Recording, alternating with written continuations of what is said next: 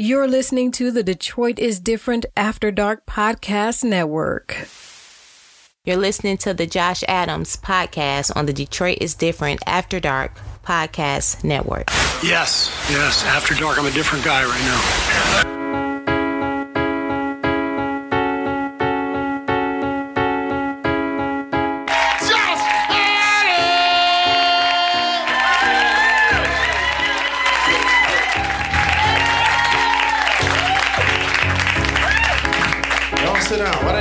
Stand up?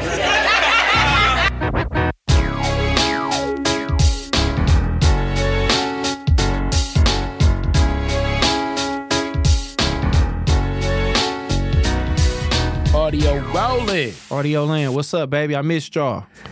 I ain't heard from y'all since last year. That Hilarious. dumbass shit niggas been saying all week. Yes, sir. Yes, sir. Now we back in year. full effect in video.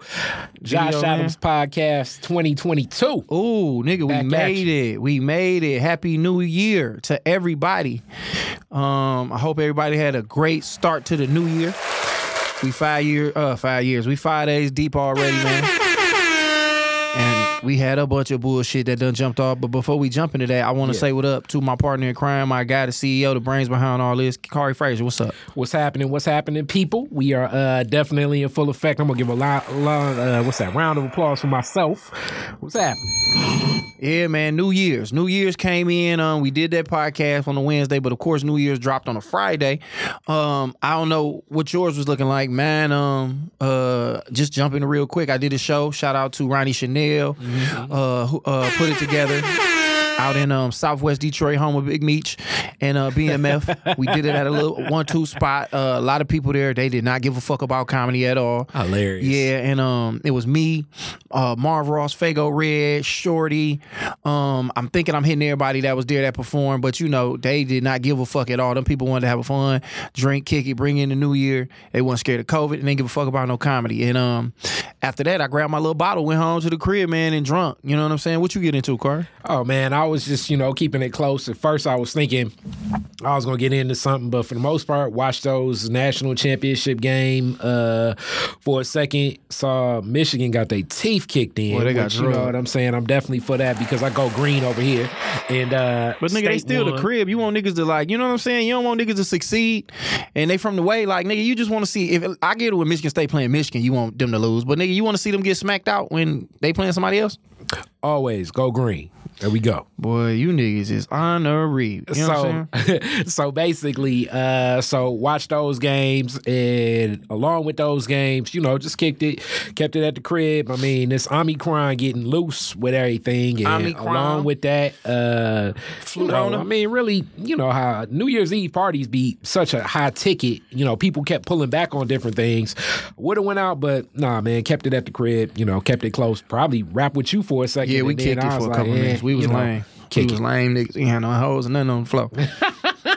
and the funny thing about you even seeing how it played out is that I talked to uh, Melody. I actually I got my I got like my last little workout in on the, on that Friday, and Melody was like, "This is like," she was like, "Nigga, it's a Friday. It's New Year's Eve," and I was like, "Damn, I didn't even correlate all that. Like, it is a Friday. It's New Year's Eve, which has got to be crazy. So that means you off today and you have Saturday off, and it was warm." She was like they gonna get to tripping. And I was like, didn't even think about it. So honestly, man, I just was on, I was in a scenario where I didn't have nothing going on, so I wasn't going to force anything. So it was like, anytime I force something, something something bad happened. So I just was like, I'ma chill. If something pop off, we can get to it. But nothing popped off, bro. I, I chilled. I think I brought it in the best way I should I could have.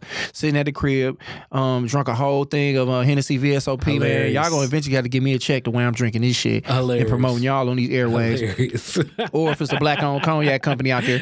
E40 got one called Ty- uh, his called Tycoon. I'm willing to try E40. You know what I'm saying? I drink cognac like Earl that. Stevens. Shout out to the shout out to the big homie.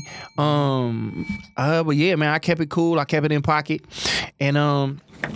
Now, I'm staying true to nature, man. I'm not having sex all 2022. I'm gonna keep my Wow, dick that- as dry as possible. I'm not even gonna touch myself. Okay, that is the New Year's resolution that uh, we talk about in the description you see, and this is Is that a resolution, or is that just me That's- trying to be that's right? a- that's a resolution, brother. That's a New Year's resolution. And, it- and what's funny is we had a podcast about Josh's celibate. But it wasn't me. It was the other Josh, but now Josh Adams Shout out to my is young dog. As well. Yeah, man, I ain't had nothing about two, three months, cuz. You know what I'm saying? Hmm. I'm gonna keep my energy to myself. And I mean, in reality, and I mean, you was talking about it on the phone, I don't know if I'm cheating because I just legitimately don't have no hoes. Like, I, I mean, I, I legitimately don't have nobody that want to give me no pussy right now. So. It, it might be easy to do this, but I'm I'm legitimately gonna try to go all the way to 2022. So all my people out there with me, men, women, let's all be celibate all year. Let's let's let's like let's turn pussy and let's turn dick down all year and see how much we get accomplished. What's up? What's up, Corey? we with it. We hard on the hoe. I, I'm, I'm definitely not subscribing to this craziness. But that you don't got. do it now. You But don't fuck know, like that I mean, now. I- yeah, I don't really be uh, getting down or in the streets like that, but still, I definitely am. Uh, you know, if it, as they say, it's a time and place for everything, and when the time and place comes where sex happens, sex shit happens. Man, I feel you. I'm gonna do my best to stay out of the way of the fuck shit. That's what I'm telling you. I am telling you right now that um I'm chilling on it, man. Like you know, the the longest I went without getting some pussy was 17 years, and uh-huh. that was my inception. That was that was me from be, on some OG shit. I don't know what's going on here, but we gonna Yeah, keep it no, moving. it's like it's like it, what we- was we that went- sound? went was black. that was that sound? Was that a, Oh, a sound effect? Oh no, but it was like.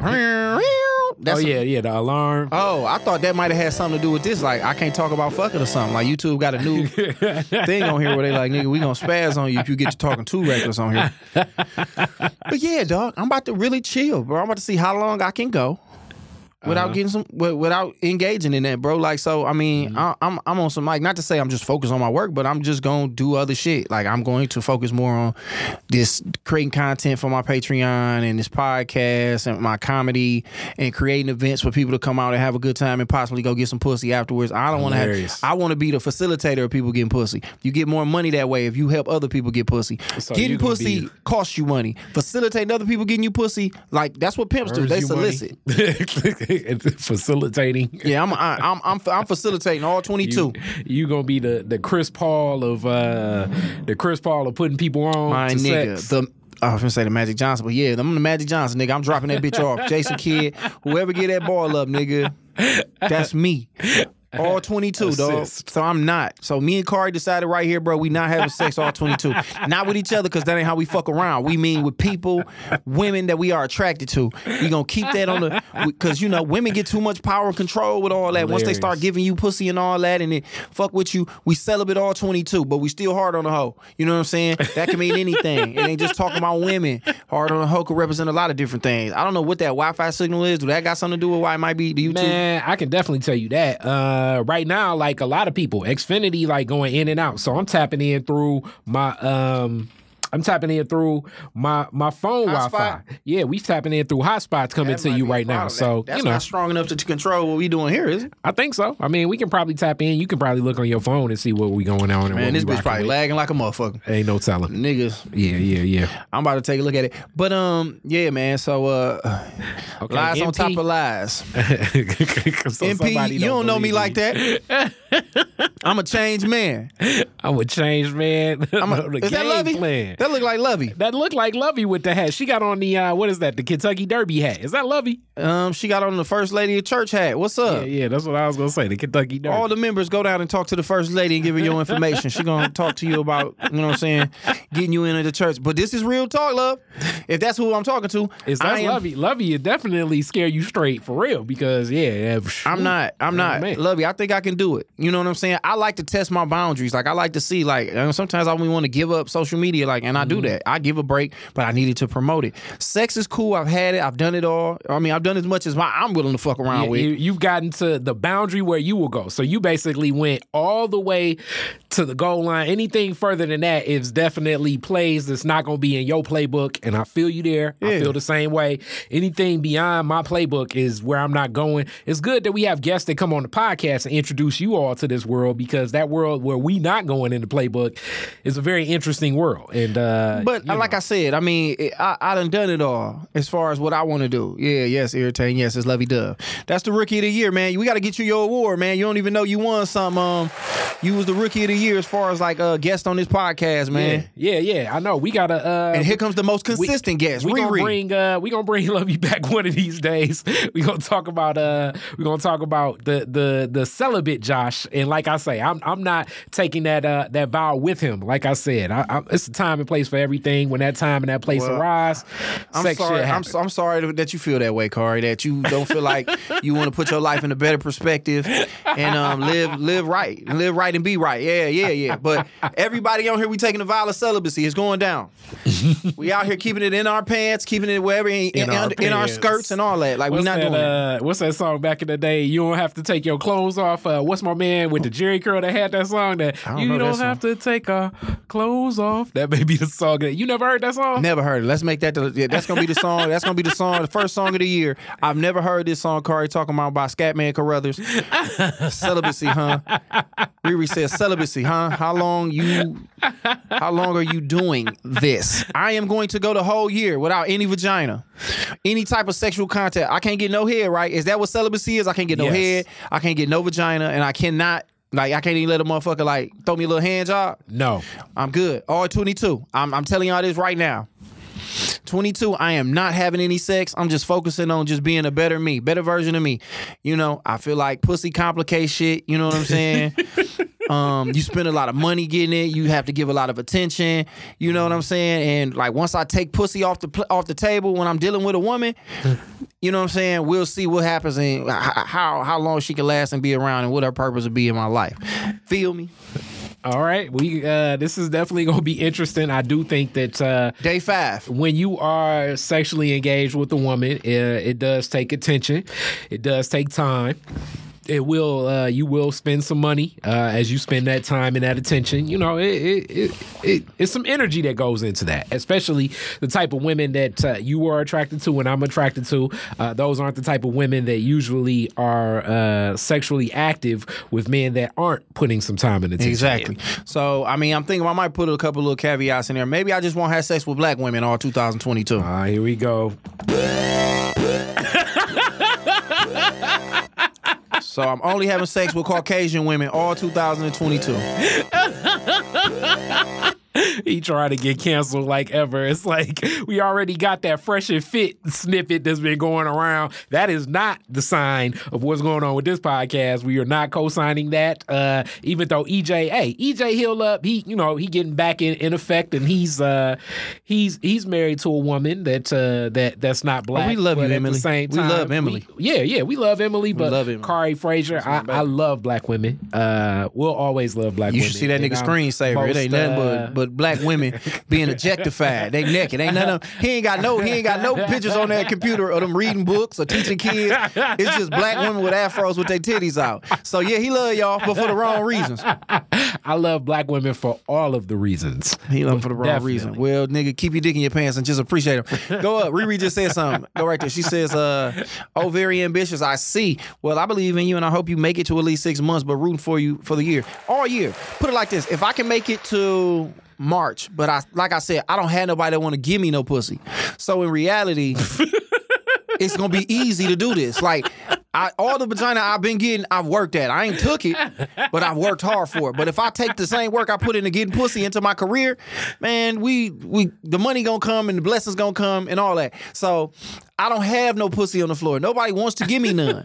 so I should be able to make it a year. And I'm like, put it like this, and I'm ducked off. Like after show, I'm gonna do my shows, come home. Like do the podcast, come home. Like how you gonna give me some pussy during the podcast, during the show? Like it's not gonna be possible.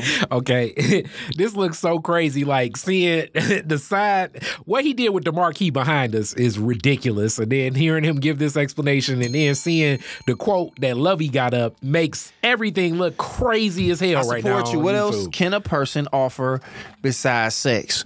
Um, I feel like uh support. You know what I'm saying? Like, and that could be mentally, mentally.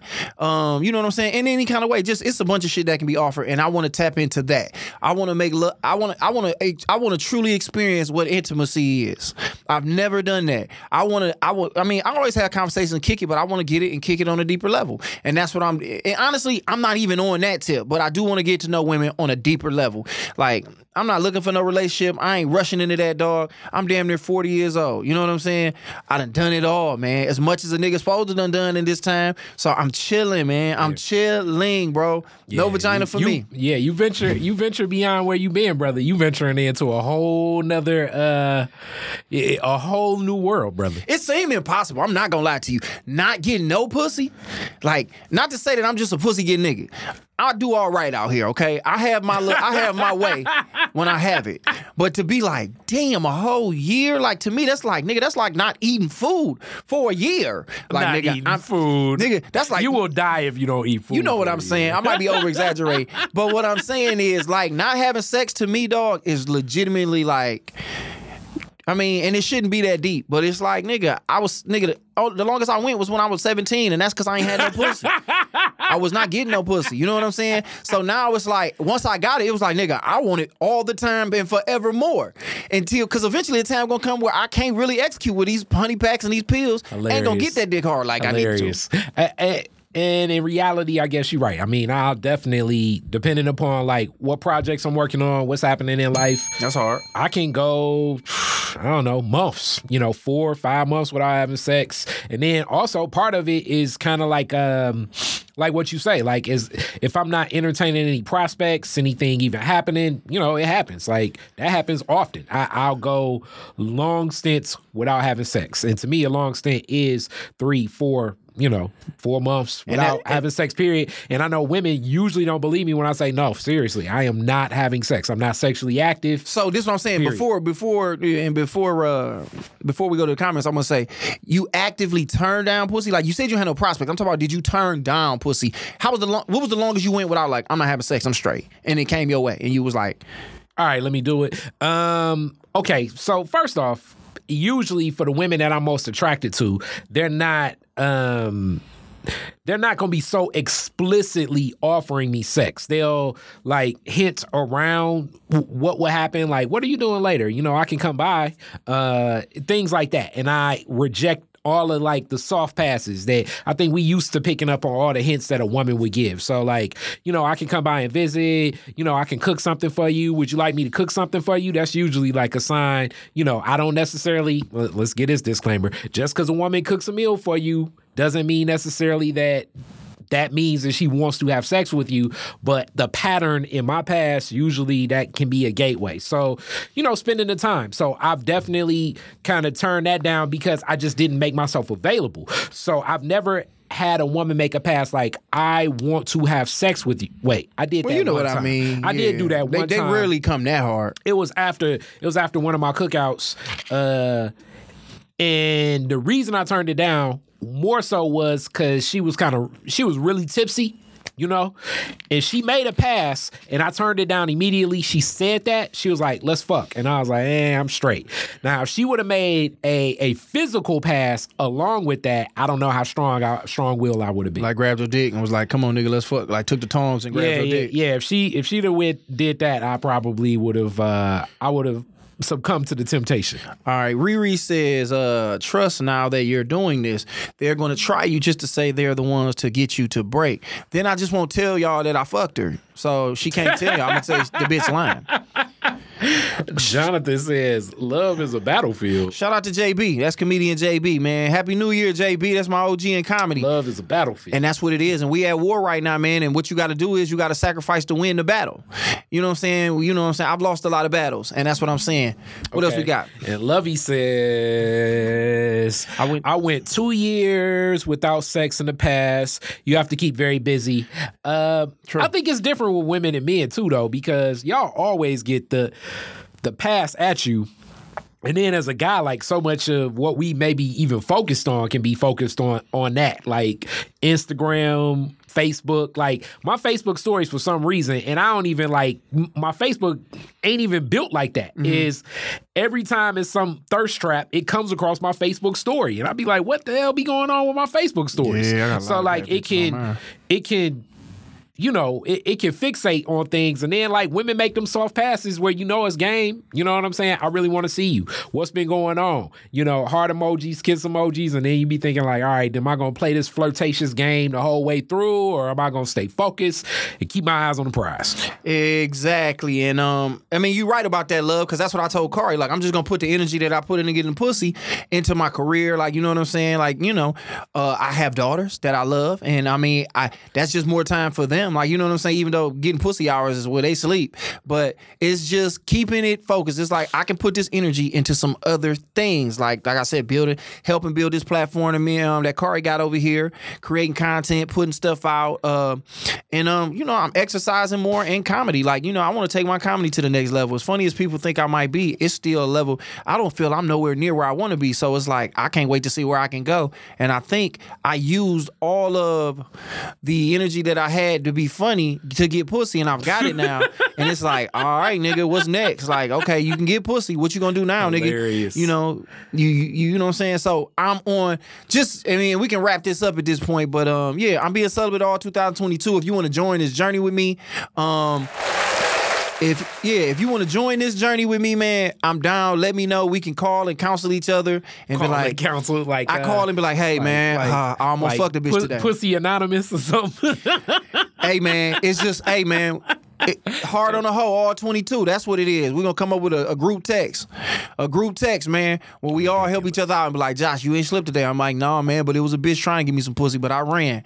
And we all gonna have um it's it can't it's not a rape whistle, it's a celibacy whistle we gonna have, or a celibacy harmonica. So anytime somebody try to give you some pussy, you just blow it there and and so that's what we gonna do, man. We gonna come up. We gotta find some harmonicas, man. Some we can blow when people trying to give us pussy, ladies or dick that you ain't strong enough to get away from, and then help come like a life alert bracelet or A something we life can do. alert. So if anybody out there knows somebody that got the kind of technology we need for this year, we gonna test it out right now, man. Hilarious. Hilarious. All right, what's this saying here? Uh, Lovey laughing. Lovey, we gonna get you back on here ASAP. Believe that. It would be good if you held accountable by someone that might help. Accountability partner, Yeah, a, a, a, a celibacy accountability partner. Yeah. That'd be a woman, and then like probably like one month in, she'd be like, "I mean, you can come over here if you want to." Uh, now he's saying they gonna use that against me. Women so evil. God, my accountability partner, man, but he be sending them hoes my way, man. I think God be This is want ridiculous. God be wanting me to get off. Like, man, go ahead, Josh. I ain't tripping on that, man. This but I want to be, you know, I, I know it's a test though. Nothing to do with the Lord at all. I know God testing me. Oh boy, I know God testing me. You know what I'm saying? God be testing me like, huh, man. I keep sending you the same test, nigga. And you, nigga, at this point in my life, dog, I am 23 years old in the eighth grade. Like God been testing me for the longest. I should have been graduated from this class. God is looking at me like, nigga, what you want me to do? I, I done gave you women after woman after woman, and you keep failing this test. And we are 20 minutes into me talking about not being shit. And we are going to move on to the Transition next to- to the next situation. Are we gonna do the simplify first, or you want to do? Uh, we just talked Or about you want to talk about the? uh Or we really just want to get into the whole thing about doing business with janky business people? Let's ask the people, man. Do y'all want us to go into the topic uh working with janky business people? Do y'all want to hear the simplified I got? The story I want to tell real quick. Um we'll put it on the people. We'll let the we'll, we'll let the streets decide. Y'all want to hear the simplified or do y'all want to jump into the topic? I mean, first, we going to get to both of them. It's just about what you want to hear first. We got y'all here so y'all opinion matters a whole lot, man. And again, happy new year to everybody, man. That is uh that's watching this podcast. And uh February the 11th is going down. Somebody said janky business first. Let's see. Let's see. Janky business first. How should we do it? All right, janky business first. Should we do it like that? She was the first one. We don't know if everybody else Wi-Fi a little fucked up. Let's see. Let's do simplified. All right, here we go. Whoever say next gonna break the tie because Riri said simplified. So whoever come next breaks the tie. Whoever comes next uh, out of these six people is gonna break the tie. It's either gonna be simplified or it's gonna we gonna jump into the janky promoters. All this shit is gonna be uh uh, who is that here? We got here. We got it right here. We'll figure it out immediately. But yeah, this is a personal story man to simplify. And all this janky promoter shit. You know what I'm saying? I mean, and, and, and we've talked about promoters before, but it's more than janky promoters. It's it's janky business people, and and we have these discussions often. Uh, especially the off air discussions lead to sometimes the on air discussions, but just how we function doing business. Lovey don't Lovey don't get how uh, democracy works. She gonna vote twice. Like that's gonna change it up. hilarious. I'm agreeable. Janky promoters is fine first. All right, then. Since y'all two did it, y'all said it first. Hit the tie. Okay, yeah. JB just uh, broke it then right there with the tie. All right. So uh, me and Kari have a talk a lot about business. Especially that me and him do a lot of business together, and he one of the few people that I trust enough to partner with. And this year, I'm telling a lot of people no, comedians, promoters, um, sponsors, people who want to be involved and use my name. Women that want to smack. I mean, yeah, women, um, all of that. I'm telling a lot of people no just because I was saying yes a lot because in reality I just wanted to, uh, you know, I'm like I want to do everything and I'm gonna try everything. You're not supposed to do that because some people will take advantage of you, and it's not that they think they're better than you. They just don't value you. Is they they don't see the value in you, so they give you what they think you deserve. When you like, well, I could have just did this by myself, cuz and got all of this, as opposed to, you know, now we busting it down and you looking at me like, here go this little twenty, and you taking eighty percent of whatever, and you ain't really do nothing. And um. I just and it's funny doing business in the city of Detroit because um this is where I'm at. This is my base as of right now. So I mean, a lot of the promoters and people that do business in the city, Kari does a lot of business and wit, and he knows them, and he love these hoe ass niggas. and my thing is. You, my man. Like I'm never gonna judge you based upon because maybe y'all do, but you know. But I know that ain't in you. That's the funny shit about Kari. It's like nigga, I know that whole shit ain't in you, but you you you you choose to be like, man, all that nigga cool, and I ain't gonna say no names because he got relationships with these niggas. They hoes to me, and them niggas know that I'm. They know what it is with me. But Kari, go ahead and tell these people why you fuck with these hoe ass niggas. I mean, and, and this is just basically my feeling about it. I, I definitely recognize a Hollywood attitudes. Um, some of the things where they they function in a different ethic and moral than I do. So for a lot of people that don't know, my my whole connection to a lot of this comes from me being a rapper myself, like a lot of people, and then promoting with rappers. And so from uh, from spending time like doing stuff at uh, you know, let's see. Uh, back when the bullfrog was open back when 007 was open back when um you know back when you know status lounge just a lot of different places uh just over the years you know st andrews hall uh you know when the zoo bar was open like you know over time i've done a lot of different things with a lot of different people and what i've learned is that a lot of my contemporaries when it comes to doing promotions and events and a lot of other businesses in this world working with artists because i see comedians as artists uh, rappers singers as artists dancers as artists. They're they exploit it and, and they're like they put a lot extra on things. And they fake the funk they be bullshitting. And i got so used to it that i kind of you know adapted to swimming in the water with you know sharks and swimming in the water with seaweed. Like I, I i got used to a lot of what a lot you know naturally i used to feel like this is whole ass behavior it's kind of expected right now. It, it's rare that I meet uh, people that conduct business working with artists, and I think to myself, okay, this person is fair. This person is doing things straight up. This person is doing things in a way that I think is ethical and moral. I, I really don't expect much. I, I'm surprised, you know. But I believe, Corey, you know, that, when that happens. But I believe that you can, um, you can tailor make the people that you choose to do business with your circle and your network. I don't think you have to do it. It's a lot of hoe ass people in the world that I don't I don't be around. I mean, you know what I'm saying? I don't have to be around them if they're around, cool. But I'm just saying in business, I really do believe that you can um uh I can't think of the word for it right now, but I just I keep saying tailor make or uh premeditate or just straight up just set up who you can because after you okay, if I work with you, I see how you get out. I'm not gonna work with you again. Not gonna work with you again. And then you meet people, and then through word of mouth, you hear, oh, he cool. This person cool. Work with them, and you can build a network of people that don't be on that whole shit, and you can get to be whatever as successful as you want. And I don't think none of these people are gatekeepers to the point where if you fuck with them, it's gonna accelerate what you're doing. Because I see bad business all the time, and them niggas, they still they still doing the same shit. They just put a nigga, they just put enough, they put a filter over to make it look like it's bigger than what it really is. And my thing is this it's all about respect for me, dog. I'm gonna treat the. I, I want people to treat me the same way I treat them. I don't, nigga. I treat everybody with respect when I come in the building. Whether it's the person that's valeting the cars, the owner of the club, the promoter, his girl, whoever. I don't look down on nobody. The person that's opening, the person that's uh hosting, the headliner. Everybody get the same respect for me, and that's why like there's a lot of OG comedians that I don't have respect for because um when I gave it to them, they showed me, they gave me their ass to kiss. So now it's like it's just like I'm just gonna move a lot differently now. And what I'm saying to you is. I guess if them guys ain't did you dirty in a way to where you feel like, man, I ain't gotta fuck with them, man. You a business nigga, so it's like, nigga, you like, nigga, it's all this. This what the game is.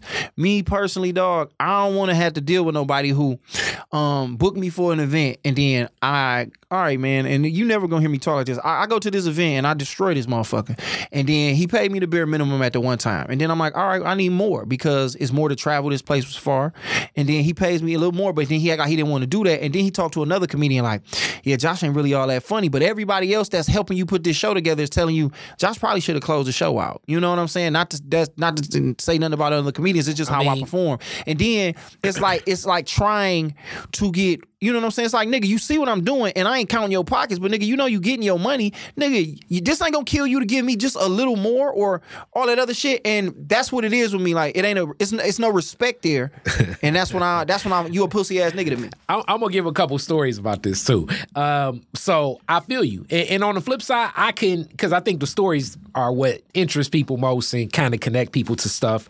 Uh, and you definitely can run with these stories, but um, but it, it becomes difficult, bro. Um, because on the flip side of like looking at it like I just do business like that, it, it aligns me with people that have to me less than character. So this could also impact where another person walk in the room and see me associated and doing business with a person with less than character, and they be And they like, "Oh, you you, move that." with them, so you gotta probably you know uh, birds of a feather flock together." Exactly. But here go a classic story. Um, I remember, I remember it was an event. Remember back with the White House when the White House was open, Mm-hmm. uh, the nightclub, the White House, downtown off of I forget what the hell that street Larned, is, some but bunch yeah, of shit some shit there, like yeah. that. Yeah. So, so uh, one night the guys that uh, it's like a crew of different people that own that you know a lot of this should be caught up with street money too. But some of the street money people that used to run the 007 ended up managing a lot of stuff with the LAX in the White House. Well they went to LAX first and then they shut down LAX and then they went over to the White House.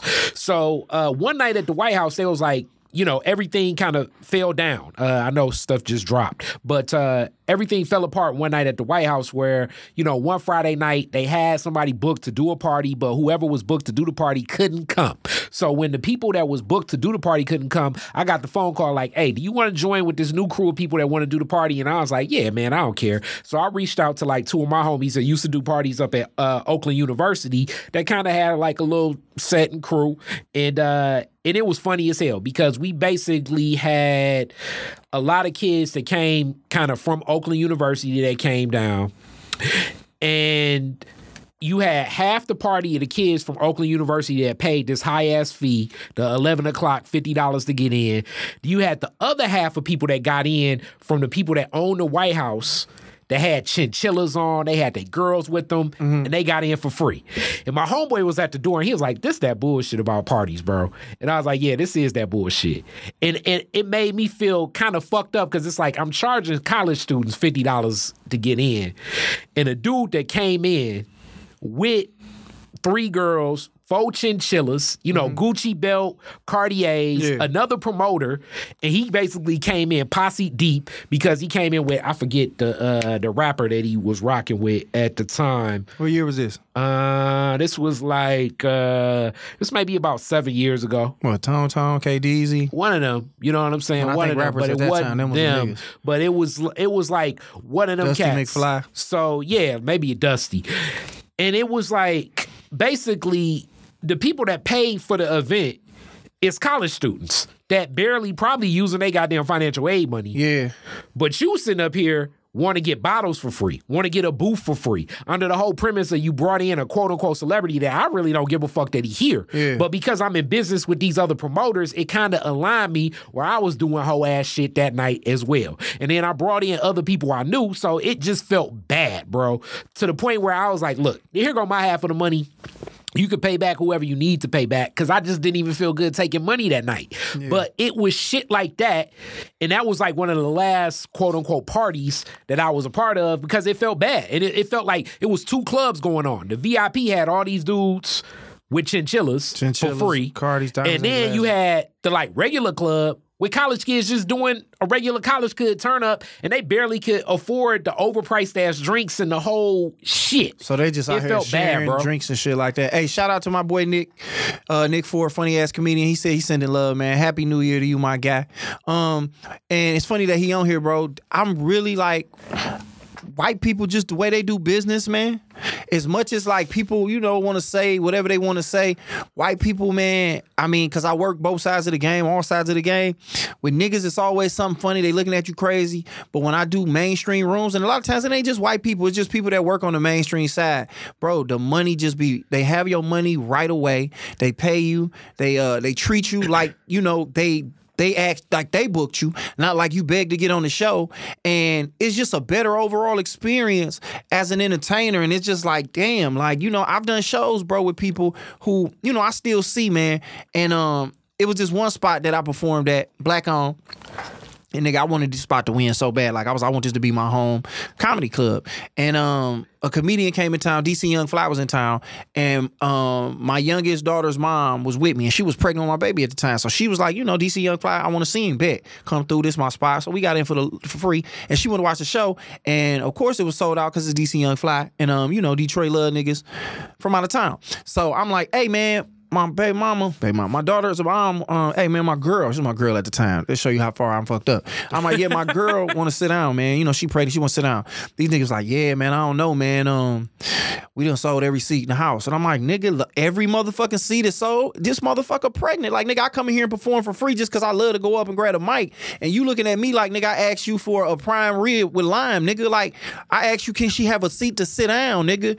And it's little shit like that that just make me. And it, it tell me if I'm tripping, my I got- nigga. I got another story Just- for you, Just, tell nah. me, Kari, if I'm tripping Nah. on that, or if it's just like, nigga, I asked for the bare minimum, nigga. I asked for a chair. I didn't say, hey, I got five or six people with me. I said I have my pregnant girlfriend here with me, nigga. I perform for y'all for free just because I like to come up here and work out. Y'all pay me here, and you know they paid me when I, they had me come perform. Really wasn't what mean- I was worth, but I took it just because it's like I want to see these niggas win, and um, that really made me feel away, dog. And to this day, I kind of fuck with them niggas, kind of like at arm's distance, like nigga, you know what I'm saying? Fuck, you know what I'm saying? Six feet, Mm-hmm. you know what I'm saying? Social distancing. It's like nigga, fuck nigga distancing. Where it's like nigga, I don't even really want to, you know, with you yeah, like be that. there. I mean, I, I I definitely got to say this. Like, I got uh, so many stories uh, and learning lessons in doing business. I think one of the key things about this is Detroit is not the city that everybody make it out to be on paper and on Instagram. People trying to act like they bossing the fuck up here, man.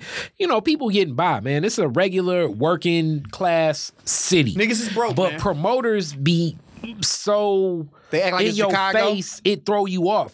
I remember uh i used to do like years ago. This may be like 15 20 tw- 15 20 years ago almost. Uh Nigga, Kari brought the Delfonics here. hilarious. Um i did uh i was doing stuff with uh dj lish like before he even became mm, the dj lish that a lot of people know. That was the light skinned And, nigga uh, who doing the parties like light skin versus dark skin. that that is the infamous guy that did the uh, light skin party How did that work? Do niggas remember that? Do niggas remember that? Like, so you could only get in if you was light skinned?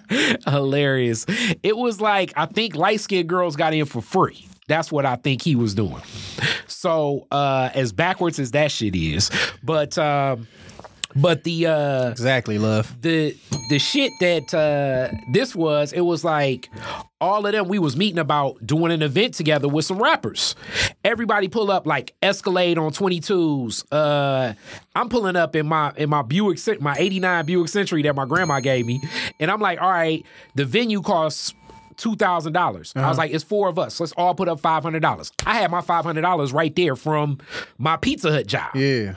Everybody else was like, man, you know, let's look at other places and other venues. And it hit me. It took a while to walk away. I had to call my granddad that owned that nightclub in Cleveland. Like, why they why they even got to think about it? I'm like, this is a good venue. It's where we need it. It's mm-hmm. what we need. Two thousand dollars. We can make it back because they giving us a piece of the bar as well. Because you know, if you do promotions, bar You know, helps you as shit. well. But they didn't have the money. You know what I'm saying? And I even found out like when we picked like the other venue, the off offshoot venue we picked, and, and later that night when you know what I'm saying after the show, it was like shit. I ain't balling like that, bro. I'm balling on a budget. Let's go on and go to this Wendy's dollar menu. So I'm like, damn, you got to Escalade on 22s, and we got to pull up in the goddamn Wendy's. I'm like, we can go to Coney at least. Like, I mean, but this is the mentality, bro. Cats will, I mean, that whole idea of brand new car, brand new jewelry in your mama's basement is some Detroit shit. and a lot of Detroit promoters are that. They'll be at their girl's house that got an apartment or condo downtown. Yeah. And that girl is probably just like a girl Who they works. probably don't really like, but you know what I'm saying? Because it's not, you know, the look they like, probably that light skinned girl. You know what I'm saying? But it's the girl that's downtown that come to all their parties that really promote them, that probably give them the money to put in to oh, partner with Oh, yeah, people she like me. You know what I'm saying? That shit is like if we pulled the veil on a lot of these promoters and really saw how they tap into what it is, and I had to learn that over time, it's a lot of cap, bro. So why you love these niggas, Corey? That's my thing. Like that's the question. Like nigga, that's why we here to talk. Why do you love these niggas, man? Like you know these niggas out here they on bullshit, and you know it's legit niggas out here that do it like you, handle business like you, and willing to build like you. It's like nigga, why even associate with them niggas? I mean, I know you probably not as much now. You know what I'm saying? You know, but Mm-hmm. Yeah, like at the point in now, time, yeah. when did it take you to be like, man, let me get away from these niggas, man? Because they ain't really getting no money.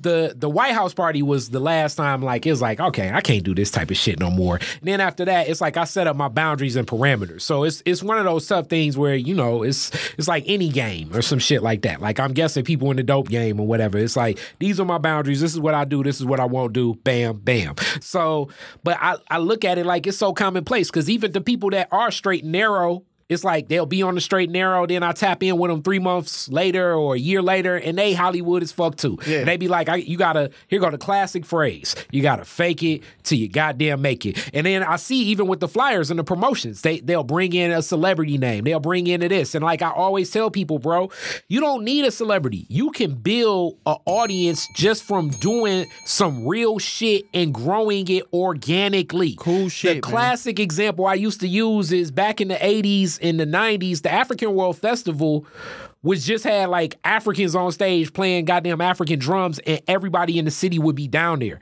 The minute that the African World Festival f- shifted off and said, "All right, we're gonna have Isaac Hayes this day, Chaka Khan this day, um, you know, New Edition this day," now I'm starting to pick and choose. Now it's like I only want to go when New Edition come. I only Yeah. want to go when Isaac Hayes there. So when you got African drummers on stage, it's like I ain't checking for that shit. You know, you can grow something organically, and the culture just exists and be what it is. We play ourselves jumping into a lane, bro. We jump into a lane, and it's Yeah. like the African American festival was what it was. Like, what? It, I mean, I get it; those are African American people performing, but it's like that's not what it's about.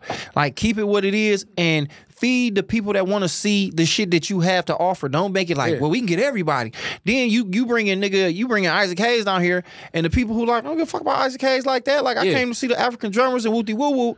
Now you bring them extra niggas with the extra drama, Yes. and now shit getting all fucked up and, And twisted when it was perfect the way it was. and that that is usually and I knew I was getting outside of my realm when they were starting to invite me to the white party. I'm, I'm it's like man to be a part of it, and then you know you getting juice because it's like the white party, the biggest party ever. It says Chene Park, and then you sometimes I have to just do the numbers, bro. So like it's like the white party at Chene Park. You can buy in into being a promoter in the white party. It's gonna cost you ten bands, and it's like okay, how many people does Chene Park fit? Or here go the classic one.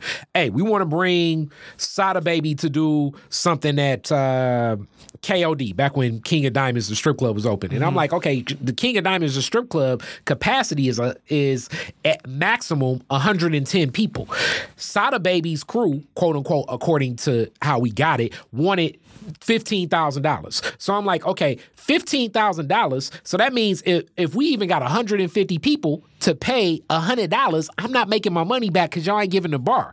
And then you hear cap shit like this. Well, you do it, it'll blow you up, and then everybody else in the hood want to fuck with you, and then they do shit like this. But this the type of fast talking bullshit you will hear in the promoter game. And to me, this is really what happened. Sada Baby is cool with one of the four people that would have been a partner promoter with me, and he probably just gonna show up because he got love for whoever that person is. Do a walkthrough, do half a verse, and keep it moving. Whoever this person that said they the partner gonna snatch my ten thousand dollars, mm-hmm. snatch the other person. Probably they ain't come up with the full 10 because they don't conduct business like with me. 4,000 and snatch the other person 6,000. Then they're going to turn around and go to the door and be like, oh, because y'all ain't put in the full 10, y'all can't get the full piece that me and Kari getting. And in reality, he done stole from me, stole from the other two promoters, and want his full share of the door. This is promoting in the D. So I had to build parameters to deal with these people. Mm-hmm. And I'll give you some of these parameters that I deal with these people. One, always at the goddamn door. And I'm always at the door with a pitch counter. And usually, depending upon the event, you'll see me in the door suited and booted. And people be like, damn, man, this your event. Why you at the door? Because it's where the fucking money at. And I don't mm-hmm. trust these people with my money because I expect them to steal. I expect their cousin to steal. That shit happened to me. DJ Lish, I remember that shit. And you said it was your cousin, and you was like, damn, my cousin stole all the money. I, I learned a lesson. I called my granddad, like I said, you know, rest in peace, granddad, club owner. And he was like, hell yeah, she stole your goddamn money because I would have stole your money too. You never leave the fucking money. If you do an event with people, stay at the door with your fucking money. Don't trust nobody with your fucking money. They start talking that whole, all right, the venue need, you dealt with this shit. The venue need piping and draping and we need, uh, uh, uh, we need, uh, cabaret licenses for, for people that's going to do all of this. And then, okay, you got your expenses. Guess what? I got my expenses. Yeah. Okay, guess what? Josh now, who the comedian and talent I hired, mm-hmm. cost ten thousand dollars, and he'd be like, "Man, my man said he booked him for that." I'm like, I don't know who the fuck your man is, but Josh told me his ticket is ten thousand. So Man. your expenses is eight thousand, my expenses is ten thousand. Guess what? Because I'm fair and benevolent, I'm gonna just eat that two thousand, and we come in fair square in the fucking middle. So I had to build boundaries of dealing with this whole shit so that they could never work around me. And they started getting to a point where they said, "This nigga think he's smarter than everybody." Hey, he too difficult to work with. They like we can't cheat this nigga. So it's like why fuck with that nigga? And that's good that you doing that. And that's where we at now in the world. I feel like where it's like nigga, Mm-hmm. Yeah. we don't got to work outside of that no more. Like nigga, we build with them with Yeah. the people we fuck with, and we keep it fair and square, and everybody gonna make some money, and we gonna build with the people that fuck with us, man. Another thing I learned from a lot of these events. Okay, all that whole getting people in for free, or I got to talk to the promoter, or that's my man. Every eh, I, I got the pitch count. The pitch count thing for people to know. You can buy one of those like online, or just go to a sports supply, or supply steal it store. from an umpire, nigga. Yeah, you could do that too. You count every person that walks through the door. And every time a person say I'm here for Josh or I'm here for for person A or person B, you put a tally next to whoever that person is. And then at the end of the night when we count shit up, it's like, "Okay, motherfucker, you just let in 35 motherfuckers for free." So, we going to count out if if it's $10 per head, we gonna count out three hundred and you is not getting a piece of that because you want to let motherfuckers in for free, bro. And I'm handling business because I put my goddamn money up. I had to learn that way too. People definitely didn't like me for that shit. I learned so many different um uh, ways of dealing with the whole ass shit that these people would try all the time. And the number one thing that's always a great green sign is when you put stuff on paper and people don't want to sign contracts. That's always tough. When you want to offer whoever the talent is a uh, deposit, which I'm big on that, people don't want to do that. You know what I'm saying? So I'm big on deposits. If I if I hire talent, usually I'm gonna give you half up front and half the day of the show. And usually the day of the show, I like to give you the money when you show the fuck up. You know what I'm saying? That's when I say when you show the fuck up, like really when you show up, meaning that like you walk through the door and I want you there. Now, is it artists that are very unprofessional too? And me and promoters talk about that? Hell yeah. Yeah, There's a lot of artists that show up drunk, uh, wanting to get a bunch of people in for free Mm-hmm. and all that extra shit. And I just take it in mind and I be like, okay, I realize how this person responded to my business and I can choose to conduct business with this person again mm-hmm. or not in the future. But at the same time, I felt like this is just the shitty way that that things are conducted in business. And the best way to go around this is to build stronger relationships like how me and Josh is going to do our mm-hmm. events. And you got to show people that it's a better way to do shit. And as you do shit a better way, I think it it it changes the behavior of everybody. But till then, like I say, these relationships and and I'm gonna do a series on like people that do a lot of shit that differently than how I conduct it. Yeah.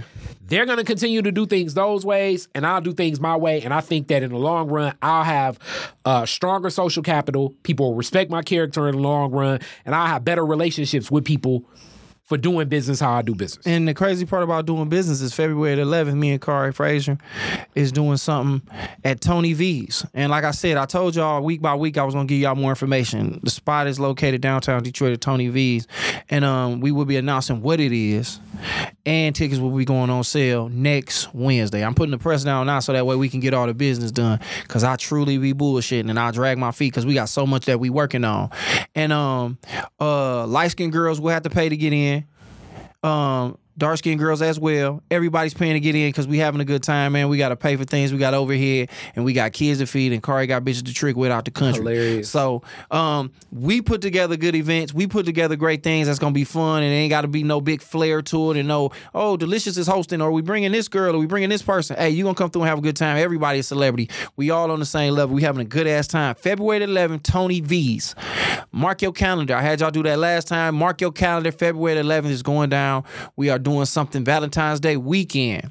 And um, whether you got a girl or not, if you're single, but uh, it's gonna be good fun. We're gonna have a great time. It's gonna be off the chain, man. And um, we gonna get it in and we gonna kick it how we supposed to, man. But uh, the funny thing about um the whole thing when it comes to like like you say artists being unprofessional i know i come late and i come late because i got anxiety of watching comedians go up before me and watching people walk out the venue but i'm always there. I'm not late like i'm not there. I just be outside.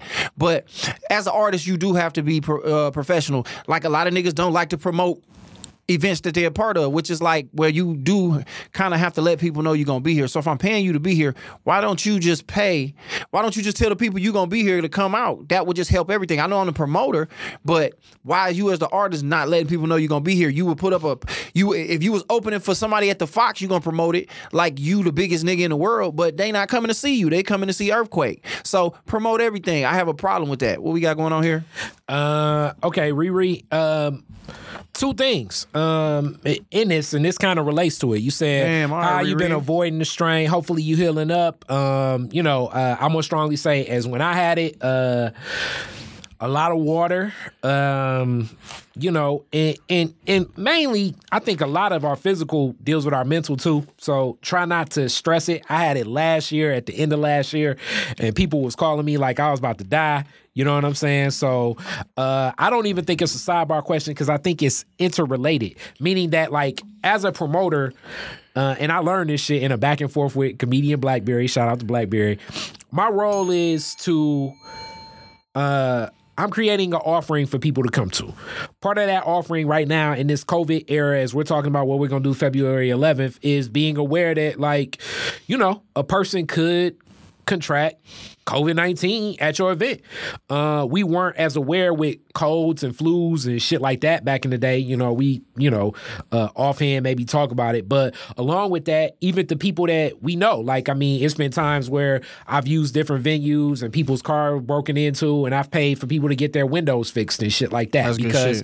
I, I don't want people to have a, bad, bad taste, taste, in yeah. their mouth when it comes to coming to one of my events. So this is how I think it's all interrelated. And back to like what you said, even dealing with artists, like my offering that's what i'm offering. When when i create an event it's an experience that i'm looking to connect people to.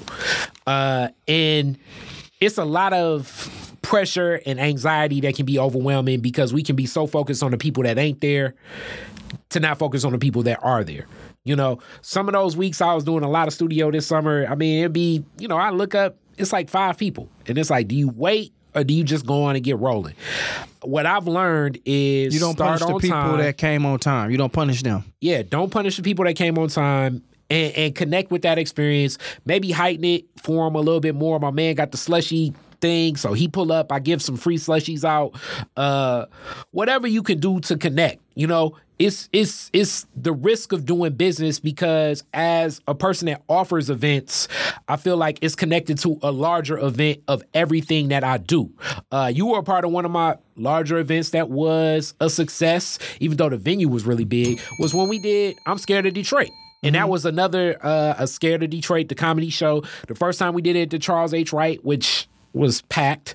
And then the next year I went over to Wayne State, which was packed. But as I'm learning more now, it's like you have to you have to, you know, know the crowd. Engage with your audience, connect with your audience. Uh, um, you, know, you for sure gotta work you for with sure things, you you know? for, you for sure gotta know your audience and you gotta feed your niche and make sure you take care of them. Um, I don't know. I've been getting lucky. Uh, I've been like working out and trying to eat right. So you know what I'm saying as far as COVID. Like I, I mean, I, I said to everybody I talked to, there's no way in two years I haven't came across it, and I just think it affect people differently. But I truly haven't had any of the symptoms, and like knock on wood, I have not come across it. I've been with people who have straight up and down got it, and at this point, there's no way in avoiding. And I think you just gotta live your life. Like you know what I'm saying. Like it's easy to say, just like I really now, I really don't go nowhere for real no more, unless it's money on the floor. Riri, like if it ain't me doing a show or going to work or kicking it with my kids, like I'm at the house, I'm in the studio with Kari, um, and I just kind of try. And when I'm out, I make sure I'm intentional about how I move. I keep my mask on. I, I'm not a people person, no way. I'm not all over everybody and around and hugging. You know, I'm I've been a nigga been fist bumping motherfuckers like that, so I ain't on all that. So I think you just like you know, I don't know if this your first time dealing with it, but the good thing about catching it, eh, people can say them antibodies, so you should be straight, but still be inten- intentional about it. Like, you know, do things to build your immune system. And um, you know, at this point, you gotta go out. You know, we can't be they're not gonna shut us back down because that stopped everything. They don't want to give us no more money.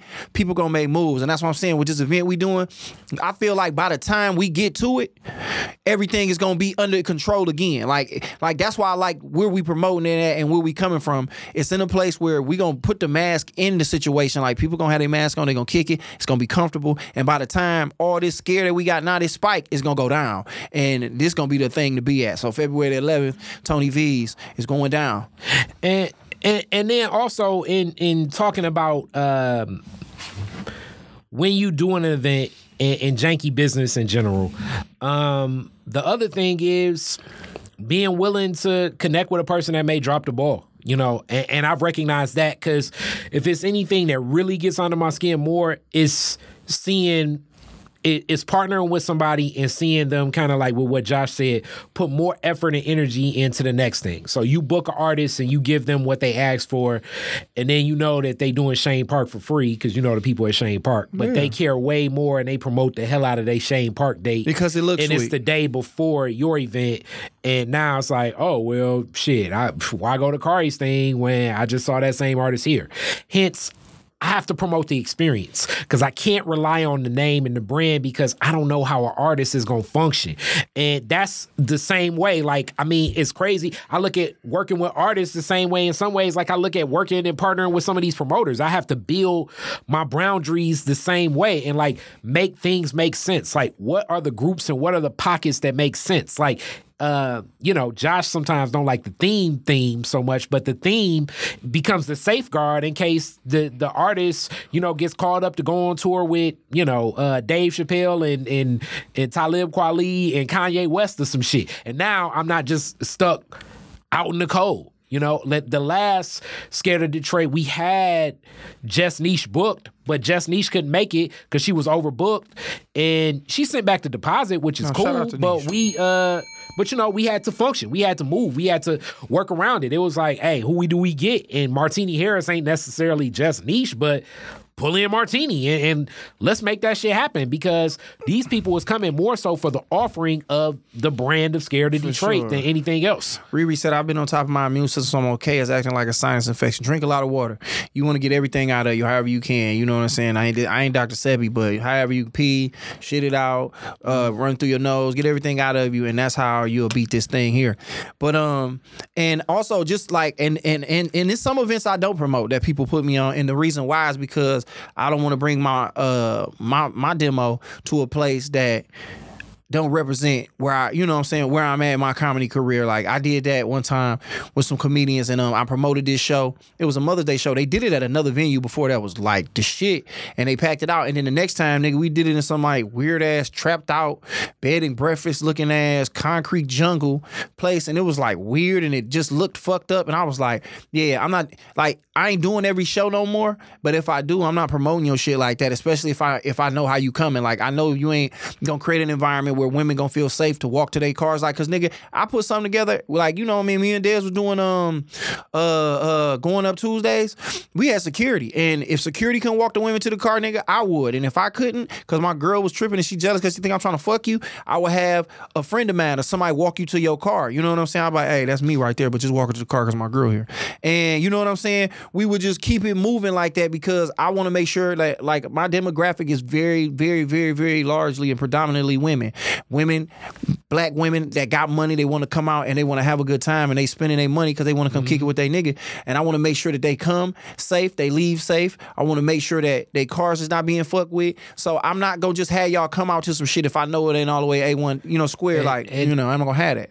And that's those are like some of the extras and the nuances that I've had to learn over time of knocking my head against the wall and knowing the difference between the rap events that I do, the comedy events that I do, the cultural events that I do. When I partner and do a hip hop event at a strip club or something like, it's a different offering for everybody, and then also knowing who to invite to do different events. Rest in peace, Kool Aid. Kool Aid was one of the people that hit me to some game like, okay, comedy's good for this, comedy's good for that. I can host this, but it's not going to be so comedic. And you may be better at doing this, you may be better at doing that. You know, uh, DJs and promoters, and I'm definitely not above uh, the reproach of like, you know, learning these lessons. These things I've learned, and the best lessons that they say you stick to, you learn, are the lessons where you lose money and learn, where it's like, damn, I thought that shit would have worked, but it didn't. You know, and them L's, it was a valuable lesson in learning how to engage and interact with people.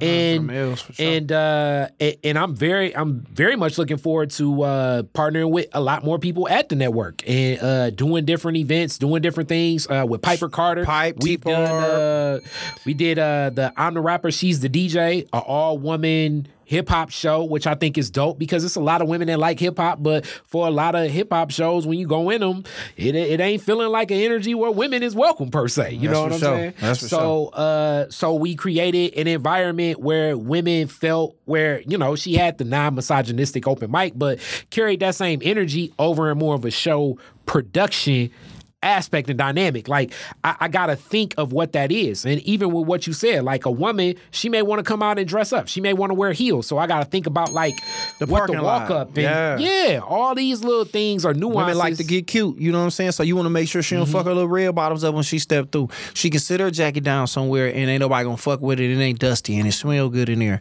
And you know when you do what you're supposed to do, you attract that kind of clientele, that demo. You know you want to serve your your demo to the highest uh, Yeah. possible uh, ability that you have because they remember that because these is moments.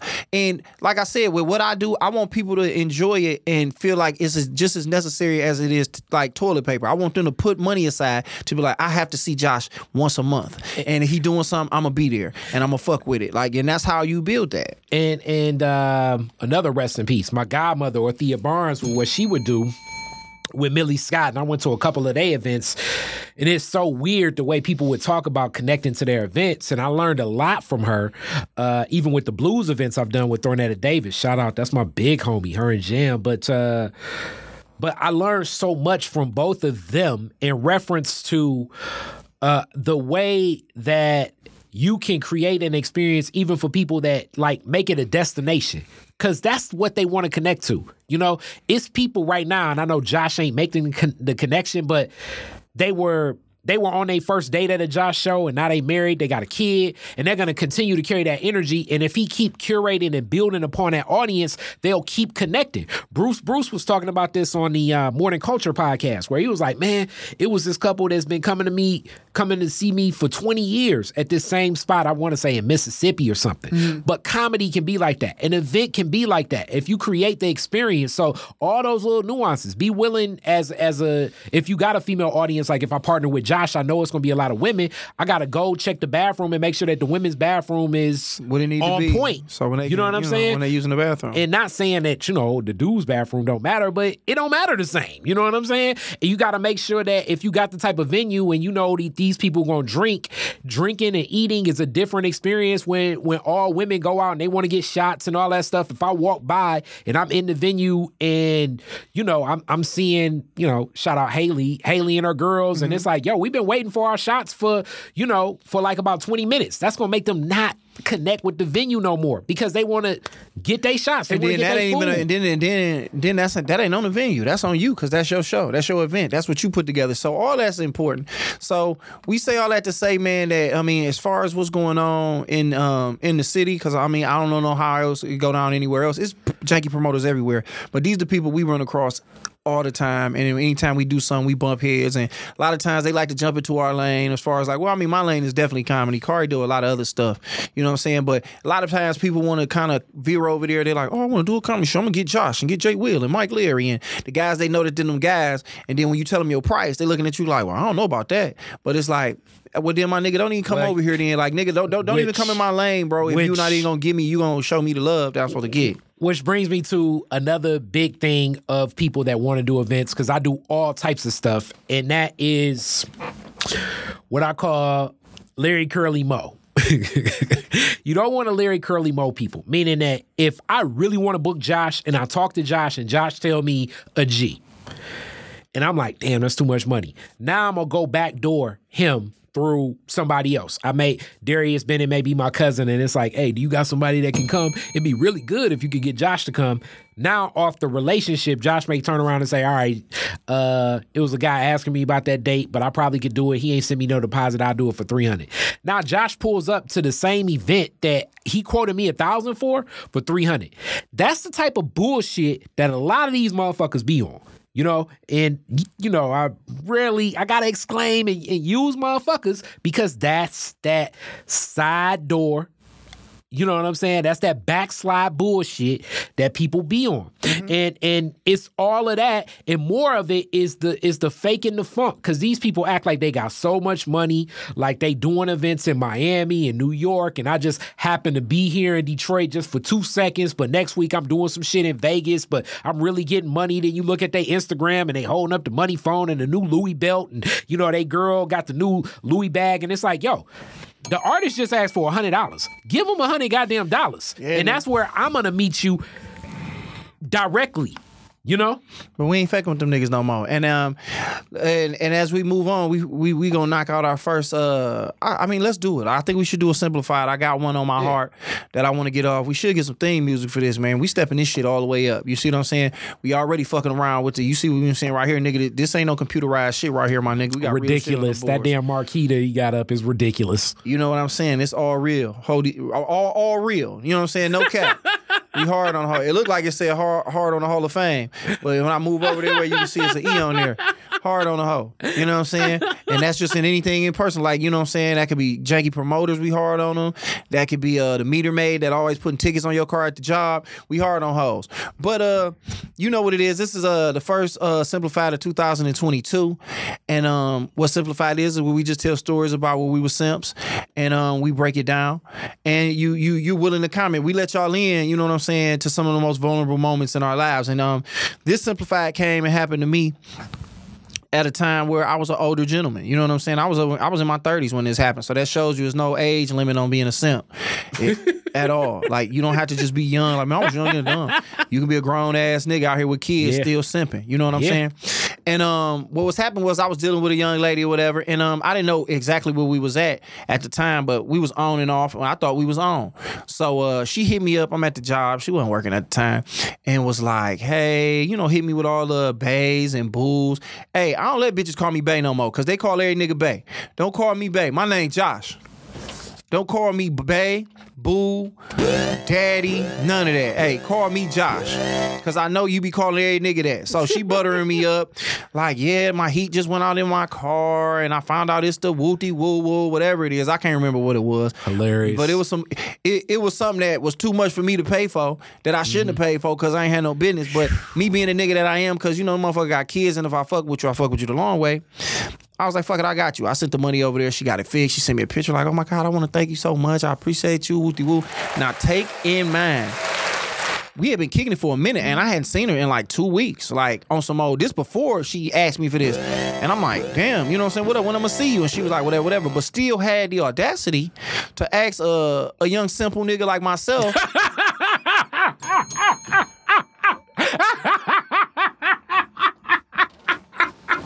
to ask a young simple nigga like myself for for for for the for the money necessary to pay for this. So I sent it over, and then I didn't see her again for another like, nigga, another week. You know what I'm saying? And I take it, I take it back even further, my baby. So I'm trying to get with her. I think that weekend, and I hit her up or whatever, like, hey, what up? You know what I'm saying? What you doing? And she was like, uh, nothing, I'm asleep. So I pulled over to the crib because I, I knew she lived at. I already know. Look, I don't give a fuck. I, this this was me in the past life. This shit was like two years ago. So I uh, so I pulled up to the crib and she was like, shit at the crib, like you know, hit me with the sleepy voice. She hit me with the sleepy voice. So I'm like, oh word. Well uh fuck it, you know what I'm saying? I'm outside, come on, I wanna see you. I already seen her car one there at the crib. Oh shit. She just hung up the phone, my nigga. And I'm calling, blowing her up like, and she ain't picking up. And um, boy, I'm trying not to cry. And um, I just and, and I and I felt like a simp, a whole ass nigga, because it was like, damn, she she used the heat in that car to drive over another nigga house and give him that pussy, and then lay on his side of his bed and pretend like she was asleep. And they was watching New Jack City in the background. I'll never forget that, nigga. Because I heard it. Okay, all right. Because I heard the scene where you, he was like, you know what's so crazy about this shit? But what scene did you hear? But before you get to that, it's been times where I went through shit with women where I got so mad, like. Like I had like a, a girlfriend that loved The Simpsons, but it it it the shit was so fucked up I can't even watch The Simpsons no more, bro.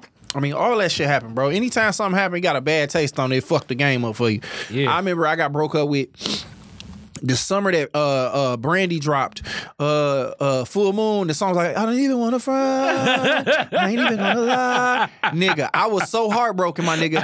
I couldn't listen to that song. I don't know if we can pull up when that song, when that uh, put it like this. I'm about to look it up right now.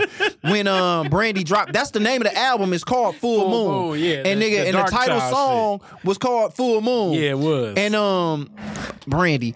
And um nigga, I promise you, I did not listen to Mm. this album till about 10 years later, my nigga. What's happening? What the fuck is going on? My shit is tripping like a motherfucker. But uh.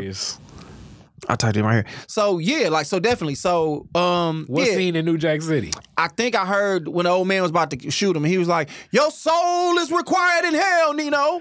Oh shit. And he put a gun out. So wait a minute. Let me see. Let me see. Let me see. Full Moon came out, nigga. 2002. I just graduated, bro. I couldn't listen to that song till like 2007, my nigga. My soul Uh. was shaking to the core. But yeah, that's what happened. What's up, Gemini Nine? Um, I'm just talking about this moment that I was a simp, man, where I got this girl heating coil fixed in her car, and then I hadn't seen her for like two weeks, but she hit me up like, "Hey, I need this fixed." You know, she had a kid, and I'm like, "Fuck it. If I fuck with you, I'm gonna take care of you." You know, what I'm saying? I fuck with you like that. I, if you need something, I always got you. I said some old cornball ass shit like that, and um, shot her the money. She got it fixed, and then she sent me the picture of it like, "I got it fixed. Thank you, baby, daddy, whatever the fuck she called me to." You know, what I'm saying? Put more butter on the roll, and then I'm like, "Fuck it. What up? I'm gonna pull up on her." So I pulled up on the crib unexpectedly. I didn't see her car there. That I just got uh, the heat fixed in, and then I called and I was like, "Hey, what up?" Um, what you doing? She's like, nothing. I'm about to go to sleep. I'm over here tired as hell. I was like, oh, well, damn, come outside. I want to see you real quick. And then she just hung up the phone. And then uh, I realized that she used the heat that I helped her get to go over another nigga house and spend the night over there and pretend like she was asleep. And then just didn't pick up the phone and spent me all around. So that was a that's the simplified story, the first one of 2022. On on a scale to one to ten, um one one being a real nigga doing what he's supposed to do, and ten just being the simpiest simp nigga of all time.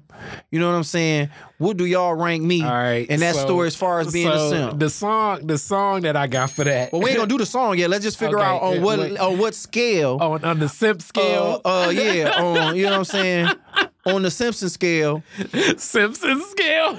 on the on the Simpson scale, one being Bart, ten being Milhouse.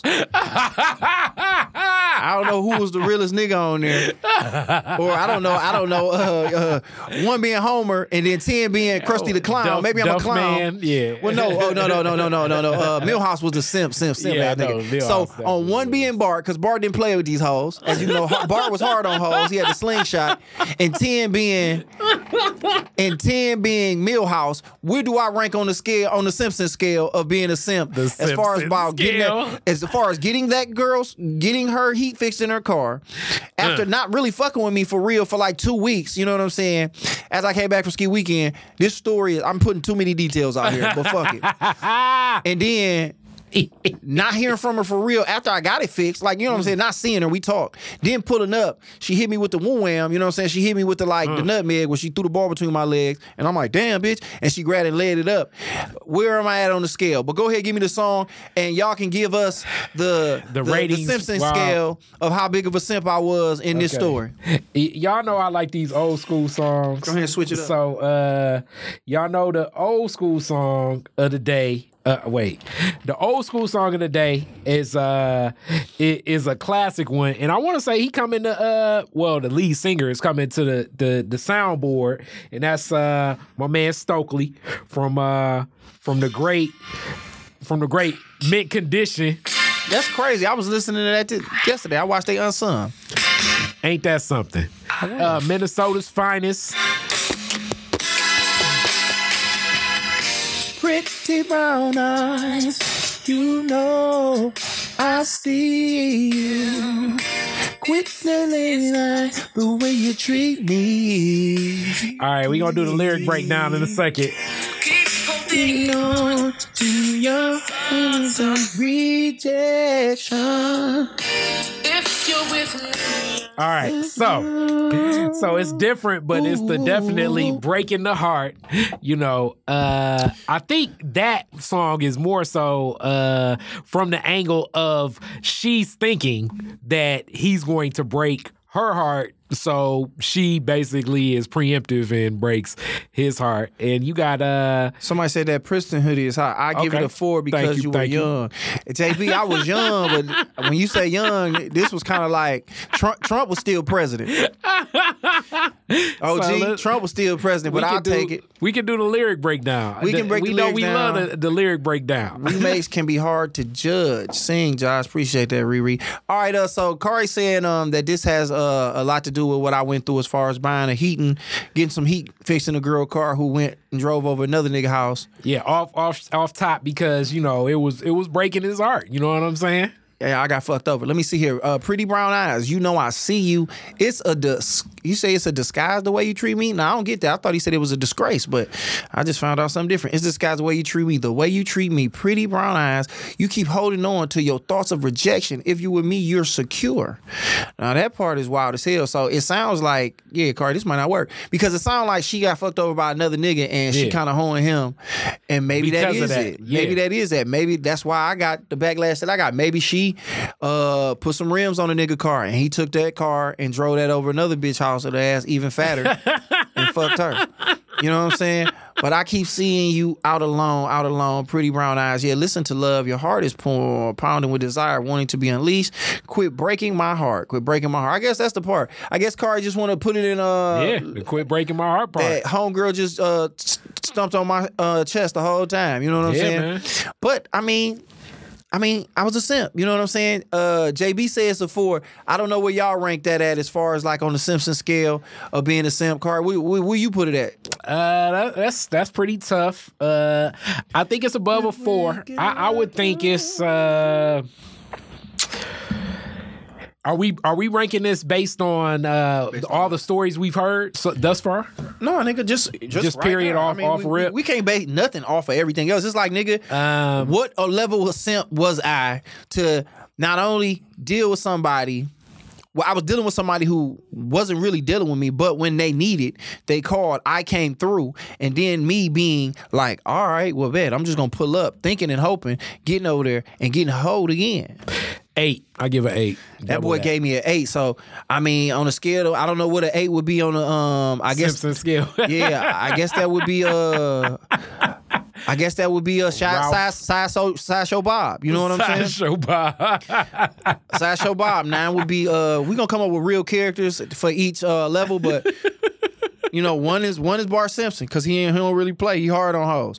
And then, you know, five would be in the middle, I guess Homer. Would be Yeah, five. Homer, yep. Because Homer don't know no better. Plus, he still, you know, he got a whole wife and he do what he do, and he almost fucked a country singer at one point in time, but he didn't because he Mm-hmm. loved his wife. And then we all know that uh, uh, Milhouse is just a straight simp because he been loving uh, Lisa. Lisa for a while, and she been playing that saxophone and don't give a fuck about cuz. And even in the future, when they went to the future, they wasn't even married. Yeah. she didn't even fuck with that nigga for real. So, Yeah. um, let's see here. Riri said, "Yeah, I was thinking. Uh, let me see. I can't really see. I still can't see. Okay, wait. So I gotta far. blow this up. Yeah. She said, uh, "Yeah, it was up there pretty high. I was thinking a seven at least. Damn, and I got and you got real love for me. So it's got to be a seven, eight. So we about right there, seven, eight. Yeah, And that's- it's pretty hard. Sideshow Bob, but seven to be Smithers. Smithers. Seven to be a Smithers. So yeah, I'm right there. Uh, eight, depending on where everybody else kind of put me at. You know what I'm saying? I think I'm about at an eight. That's how many people we got watching this. Mm. So yeah, man. But you know, you do shit for people you give a fuck about. Yeah. And the funny thing about it is, I didn't do it because I'm like, okay, she gonna like me more. It's just like you know, I did this because I fuck with you and I you you needed this thing. Like you know, as a man, you always want to come through for somebody you fuck with. So this not me talking my uh, rating down. It's still an eight. like even me going over there and calling and all the fuck shit. Like nigga, it's like all right, you know, do she owe me the respect to be like nigga, you know, you should be trying to fuck with me. I gotta put heat in your car. It's like no, you was just nigga dumb enough to put heat in my car. The nigga that I'm fucking ain't gonna do it. The nigga that was probably the nigga who put it in. I paid for the parts. He did the labor. She gave him pussy for the labor. I never thought about that until I just said that. That might have been how it worked. Like I might have paid for the parts and she paid for the labor and pussy. it's like get in the zone, AutoZone. My nigga was like, he, he dropped that old O'Reilly's dick on her. You know what I'm saying? Uh, what is that? The the shade tree. The the what is that? Parking What? lot mechanics. Yeah, nigga, the shade tree mechanic, nigga, the backyard mechanic, my nigga in there. He was like, You gonna need a heating core. She was like, I got the perfect nigga for that. Called me up. He was like, Get the expensive one. Hilarious. Yeah, Hilarious. man. I mean, it's kind of like what you said. You know, most times as a man, if a woman infer to something, you you gonna do it. It's kind of like kids. You know what I'm saying? Uh, if kids infer to something, like That's you know, fact. I mean, you. you you know, it's been times I take, damn, they grown as hell now, but I took my little cousins to the Thanksgiving Day parade. I never knew how expensive the Thanksgiving Day parade was until I went with little kids. Mm, You know what I'm spent saying? a gang of cheese.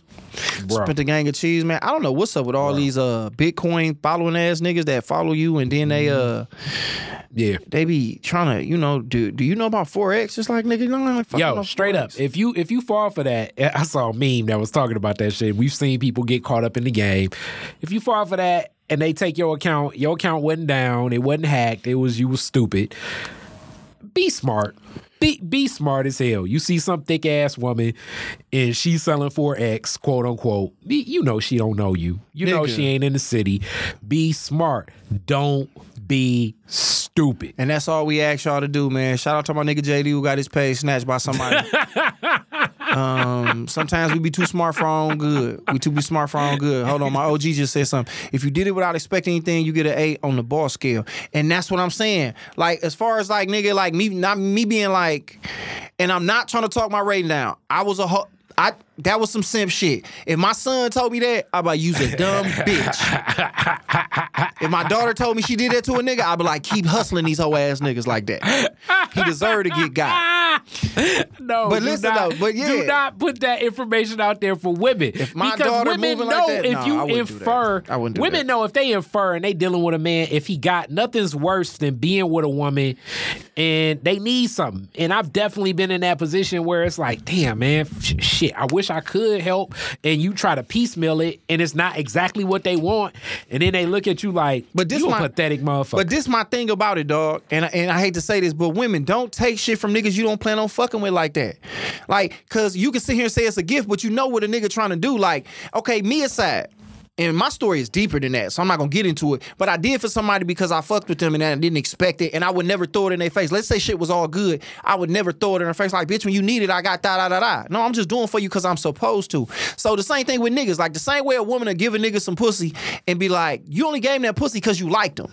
Don't act like you just like, oh, I wanted to fuck him. No, you liked him, and then when he didn't give you what you wanted, what you thought was like a relationship or more, you think he did you wrong. It's the same thing when a nigga does for a woman because that's what we judge ourselves off of. You know what I'm saying? Like when we move around here and be like, my husband said facts. I don't know what her husband said facts to. What your husband Basically, it, I think he's saying facts to the whole fact is as a woman, don't accept gifts from a man that you're not attracted to. I ain't to. say that that fast. I think there's something else they talking about. But I'm just saying, like, and women talk to me if I'm wrong. But you shouldn't take things and be like, well, he gave it to me. He didn't have to. Don't take something from a nigga you know that he he doing for you because he fuck with you. Whether he on some old, I'm just doing to give. Don't give. Don't take something from a nigga you don't fuck with him like that. Like, especially something real. Like, it's one thing if a nigga take you out to eat and do all this, but if a nigga getting shit fixed and come get your hot water heater fixed and he doing things like that that you like are vital to your life, you don't take them kind of gifts from a nigga because in reality, if he jump through your motherfucking window and take that pussy off on you, y'all gonna call him crazy. You should have never took that from him. And that's the same way y'all feel about when y'all give a nigga the pussy. And then he be like, you be like, why can't he do that? I, I, you gave him pussy. You know what I'm saying? I, I You shouldn't have gave him none.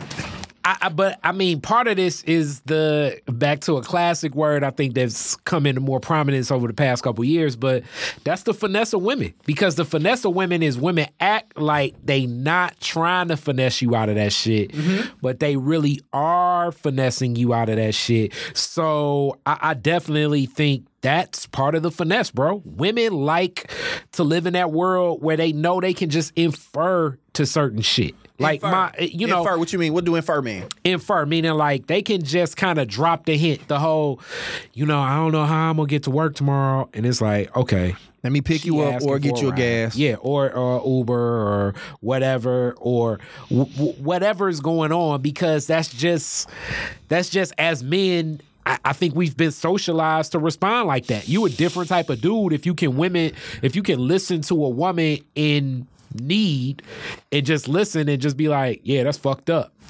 You're a different type of dude. So They, knowing they always that they say that. They say that meme. They say that meme. I always see that meme where a woman be like, uh, be like, anytime you say like, damn man, I gotta pay my bills, and when a nigga say that's crazy, they feel like.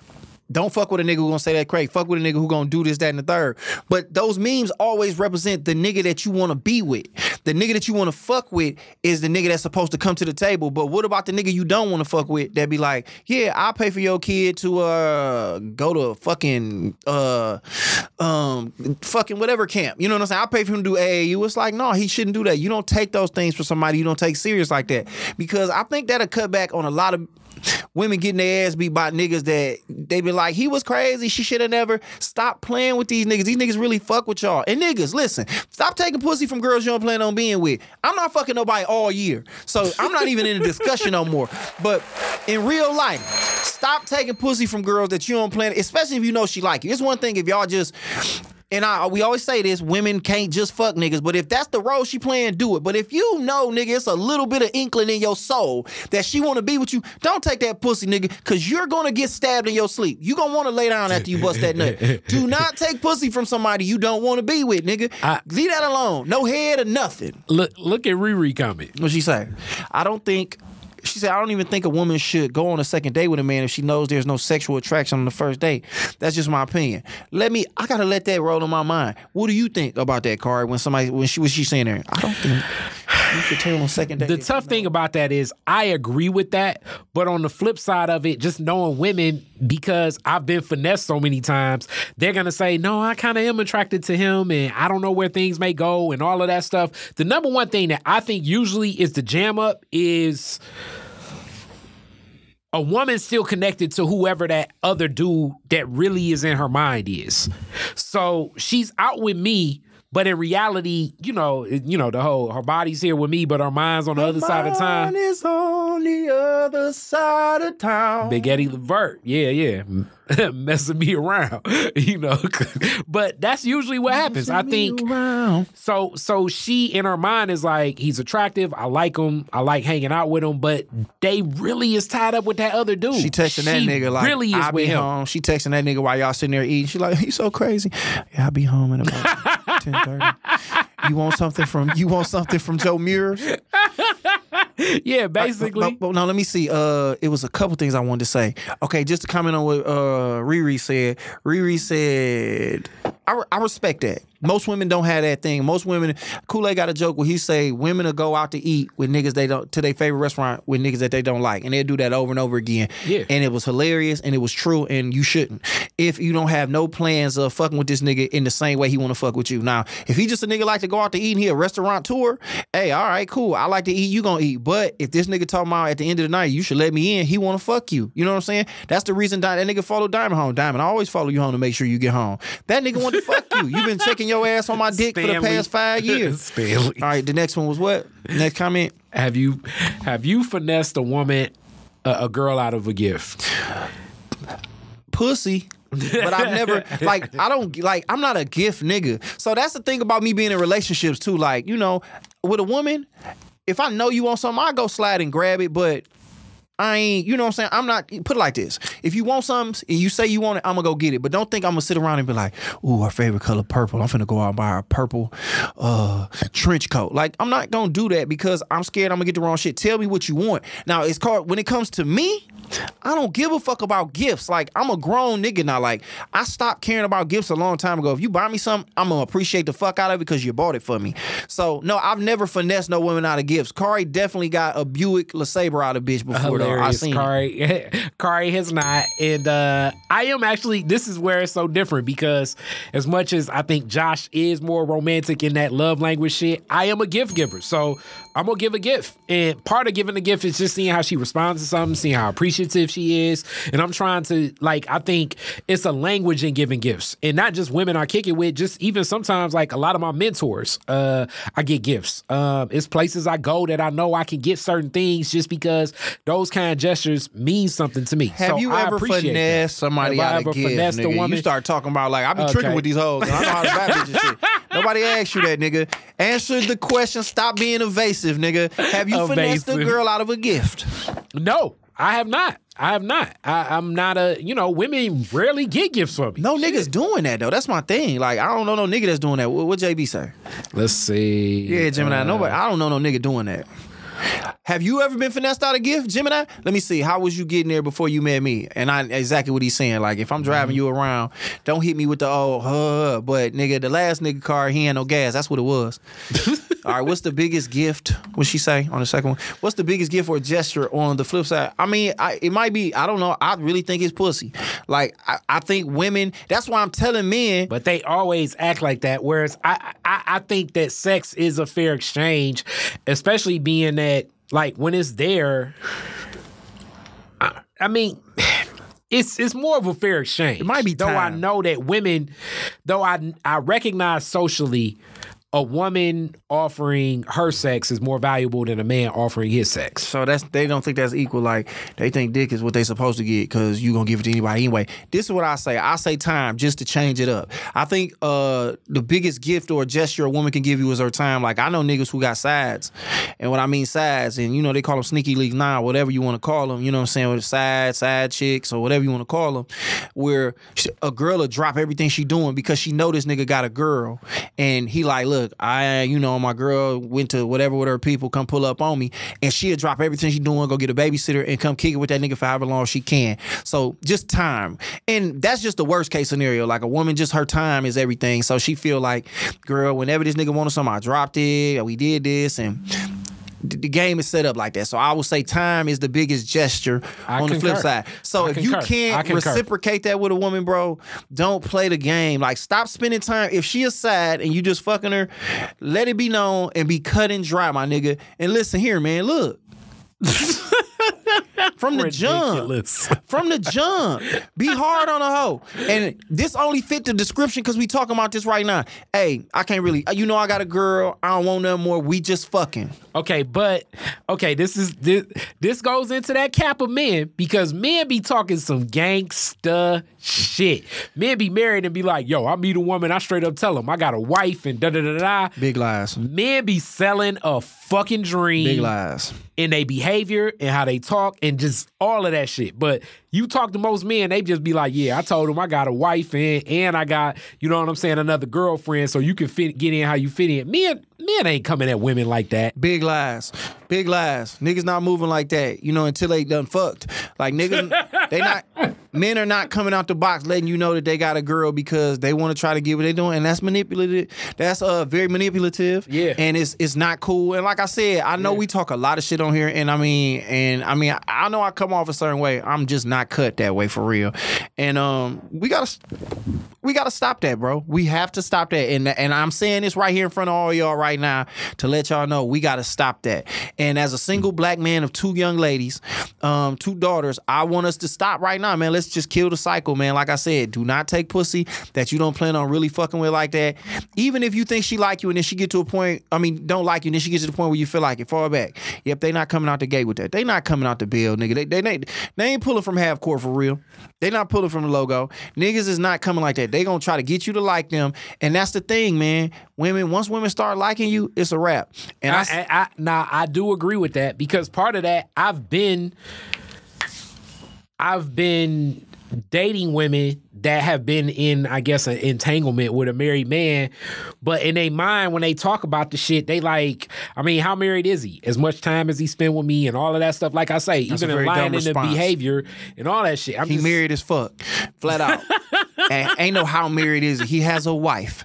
Whether he spend the night with you and whether he move around in the eyes of the Lord, he said he wanted to be and spend the rest of his life with this woman until he didn't no more and until the, the state of Michigan break them up and sign the paperwork. like- he married as fuck. You fucking a nigga that don't belong to you. Like nigga, It's- you driving a car that's got a lease on it and it's another nigga car. That ain't your car. You can drive it all day, bitch. I'm coming to get man. It's it's it's like you know the divorce is about to go through. He already talked about everything that's going on. This That nigga lying. crazy. She abused the kids. That nigga lying. She she poisoned my mama. He's lying. you know how many times I told a bitch that, man, yeah, man, it ain't working out, but we gonna I'm gonna break up with her. I just can't do it right now. And I wasn't even married when I was doing this shit. I'm just, I'm just, I'm just playing the game. Like, nigga, these lies are programmed into niggas. They come default. You know what I'm saying? Like, you know how you get your phone and it got default shit in it already when you got your pictures. Nigga, niggas already got lies programmed in us that was in there from our great great grandfathers and they grandfathers and they grandfathers. and they grandfather. Nigga, I'm telling motherfuckers like this, yeah, man, I don't really, I'm not really happy here no more. All right, well, nigga, leave. No, I can't leave right now, man. Niggas be lying. All the time. Money trips, pillow talk. Niggas can find a way to get loose. Nigga, comedy make like nigga, just me and comedy, I can do what the fuck I want to do when I want to do. You know what I'm saying? And I don't know niggas can find very creative ways to get away from their woman and do their thing. And I'm sure women can too. I'm only speaking from the perspective because I know it's women like, nigga, we can't too. I know. I'm just speaking from my perspective as being a man we can make it happen and we can make it make sense. And niggas gonna lie. And what I'm saying here in 2022, we celibate and we not lying to these women no more. And we not taking pussy from women that we don't plan on spending the rest of our lives with, man. Leave that negligent. Straight pussy off to the side, my brother. Leave it alone. You know what I'm saying? That's how we getting down for the deuce deuce. Wow, that's that's a that that's a wild one right there. That that is uh What'd he say? What That's a, that's that right there is a draw four. What'd he say? What Riri said, read it. What you saying? I know this one dude that would always tell chicks his girl, tell chicks his girl would try and kill herself if he left. That's a draw four right there. I mean, uh, so then you need to separate yourself from him. It's like, well, damn, I want to be with you, but I can't. But you got to stay there because this bitch gonna kill herself. Well, I, I gotta fall back. Then holler at me after she kill herself, and then we can figure it out. Or after she break up and you find out she pump faking. But nigga, I never pull that out the bag. Like, man, I can't do it, man. She'll kill herself if I leave her. That's wild. Yeah, niggas, niggas pulling out some shit, man. That ain't even from the logo. That's like from uh that's like the baseline Nigga, of the, from the locker court. room, nigga. That's what Michael Jordan and Larry Bird was playing basketball, eating fries when they was like off the rails, off the top thing, off the sweets, number net. That nigga scandalous for that. That nigga That's like scandalous. uh my man in uh what was that shit in uh in Waiting to Exhale, uh Whitney Houston, the dude for the progress from the Yeah, uh, yeah, yeah. Commercials.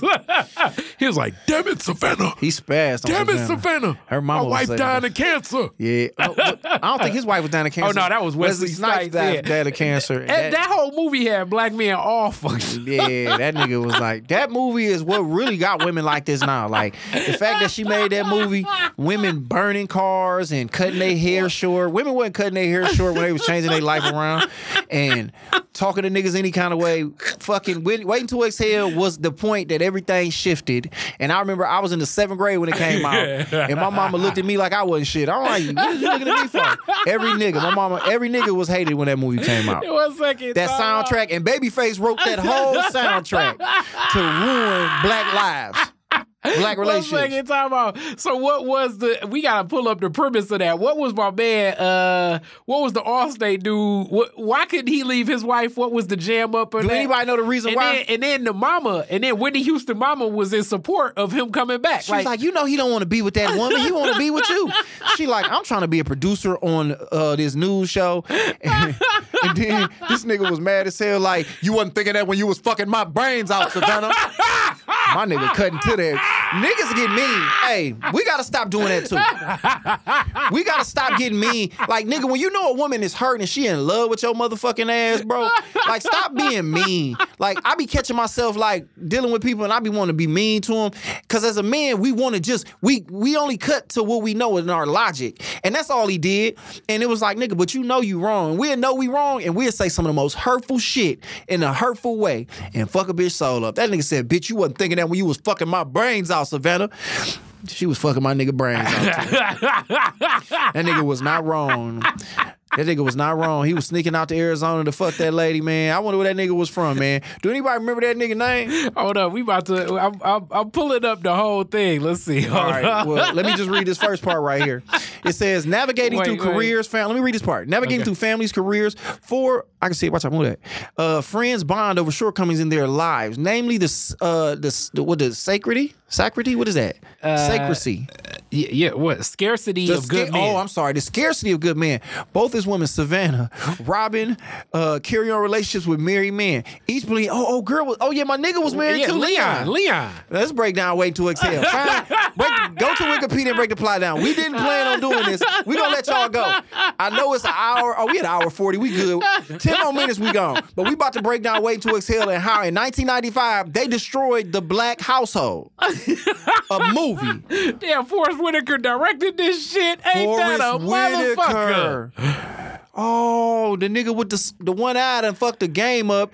Terry Terry McClennan wrote that. Her husband Mm. Terry cheated on her. McMillan. Yeah, yeah. wrote that. Her husband cheated on her, gave her AIDS, and that's what uh Hilarious. uh Stella got her groove back was about. They, they they give you the beautiful part of it, but in reality, the nigga Winston really gave her AIDS, and he was gay.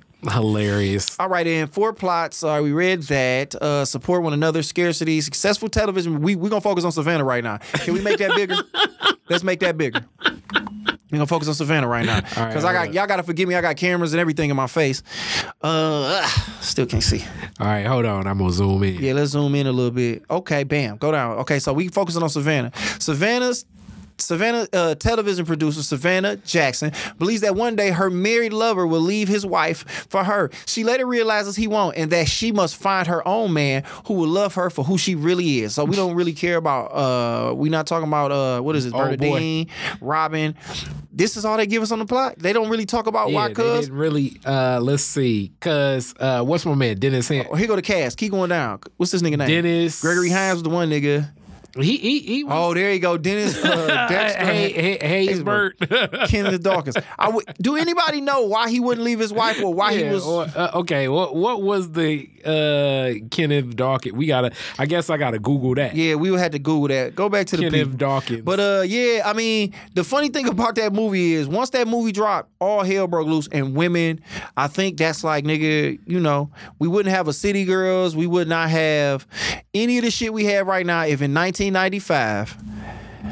Forest Whitaker and uh, and uh, what's Terry McMillan, if they wouldn't have came out with this cinematic, uh, uh, fucking Willie Lynch movie to tear down the black relationship from the inside, okay. it's not gonna give us nothing. It's gonna give us the same shit. Ah, damn. We may have to do a. Uh, we we, just may watched have to the do a. mo- We may do. That's that's one of the things. Like Josh's masterpiece theater. We may do a master. We may have to do a masterpiece theater on that crazy ass. we might movie. watch it live. Leon was acting like Pookie, Yeah, we though. may watch that movie live for everybody. That's gonna be the Patreon shit. But everybody that's on here, we'll let you tap in. We'll give you the link where y'all can tap in for the love. We'll let you We know. may watch it one of these Sundays coming up. We'll see what we can do with that. Go down to Riri comment real quick down there. She said I could listen to y'all all night. Man, that's a that, that's one of the that's a great compliment. We appreciate that, Gemini. You and your husband sitting up listening to us talk shit with y'all happy married asses and two lonely single niggas sitting upstairs in the attic on the east west side of Detroit. Sad than a motherfucker. But it's cool. I'm celibate all 22. And I'm telling you that now. If you want to try to give me some pussy, you're going to be sadly mistaken when I turn you down.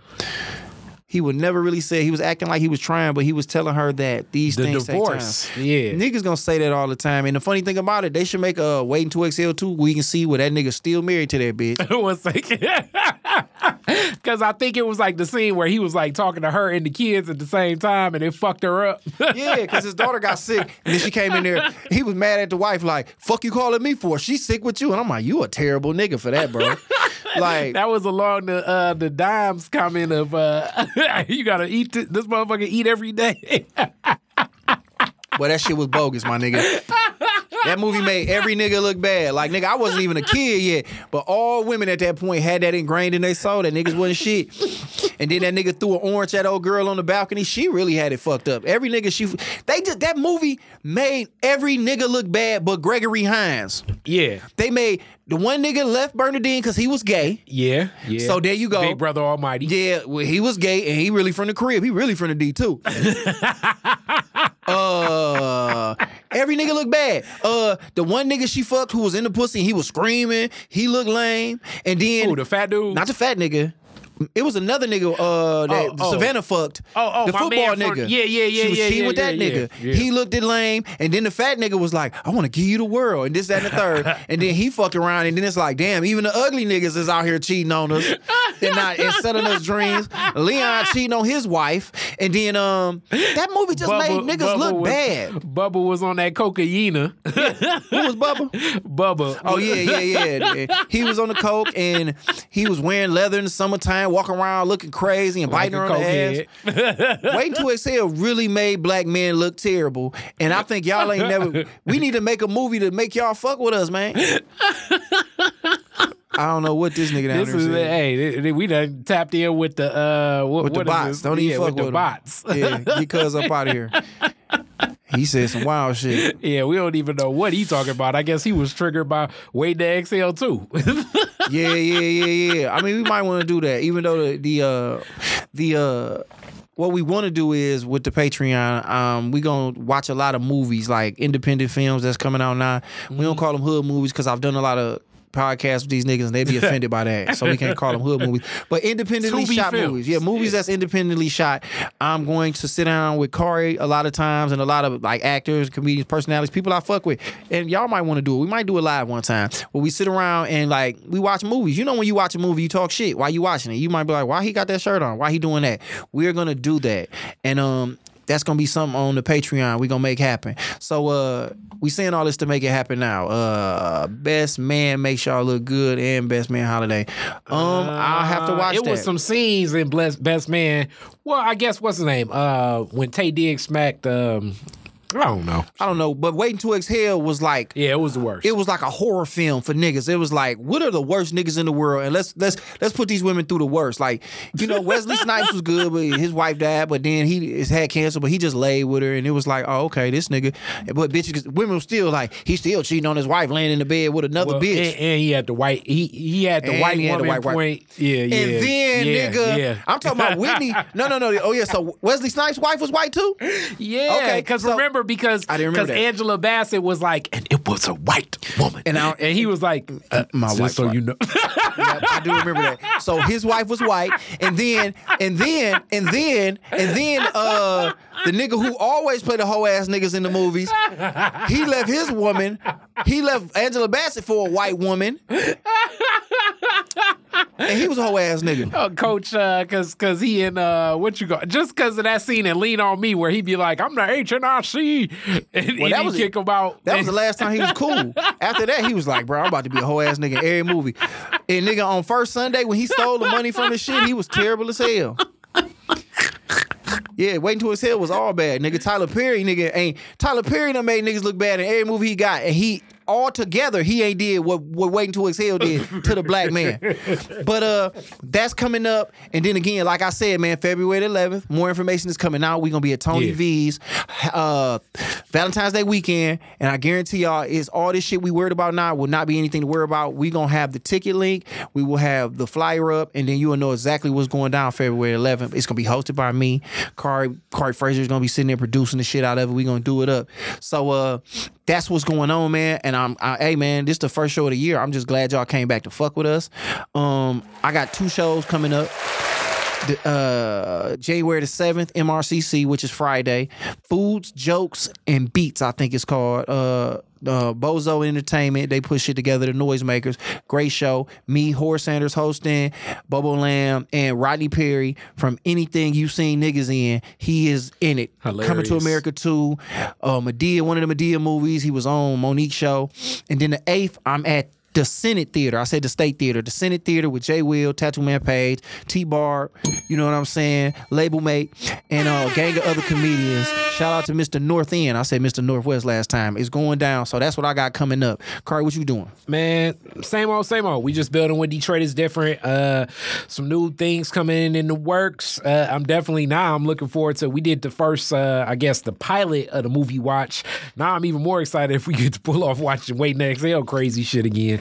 That will be wild. Uh, this was a more. I was talking a whole lot about the business side of it, but you know, I love the business side of it, and uh, you know, be prepared. We working. So look, man. Um, I never know how to end this podcast, so I, I'm gonna get better at this shit. I know we've been doing it for damn near hundred years now, but um, we promoted everything we need to promote. Hey, man, if you know anybody that's a business and that, that want to sponsor this podcast, have them hit me up, man, because you know what I'm saying. I'm looking to put money in people's pockets to make sure that their business get promoted and they get, uh, you know, this platform only growing, and I want them to grow with us. Uh, but aside from that, man, thank y'all for being on this bitch, man. Um, Yeah, hit know, the uh, hit the cash tag. We done had that before. So Oh yeah, we just put new shit on there. If you gotta Yeah, give, if you don't, that's cool too. Hey man, keep liking and subscribing and share this so other people can see it. Man, be like, look, they be talking shit and we having a good ass time. So uh, um. Hey, and if you got a simplified story, send it in, man. We'll read it and we'll keep it anonymous if you want us to keep it anonymous. I meant to say that. If you know somebody that might got a simplified story they want to send to us, I guess send it to my until we get a we'll get an email until then. But send it to my and, and you have my word. I'll keep it anonymous Yeah, unless you don't give a fuck. Your IG. Then I'll keep it a G. But if you don't, I'm cool with putting my life on the line. I don't give a fuck. like you know, I live I live my shit. You hear what I'm saying? I live for real. So uh we'll see y'all next Wednesday for sure though. So you know what I'm saying? Eight o'clock all the time, man. The Josh Adams podcast, man. And you remember, Well, at eight eight o'clock ish, usually by eight thirty. this what we on. Hilarious, Celibate, all deuce deuce. Keep it in your pants. We hard on the hoe. hilarious. You're listening to the Detroit is Different After Dark Podcast Network.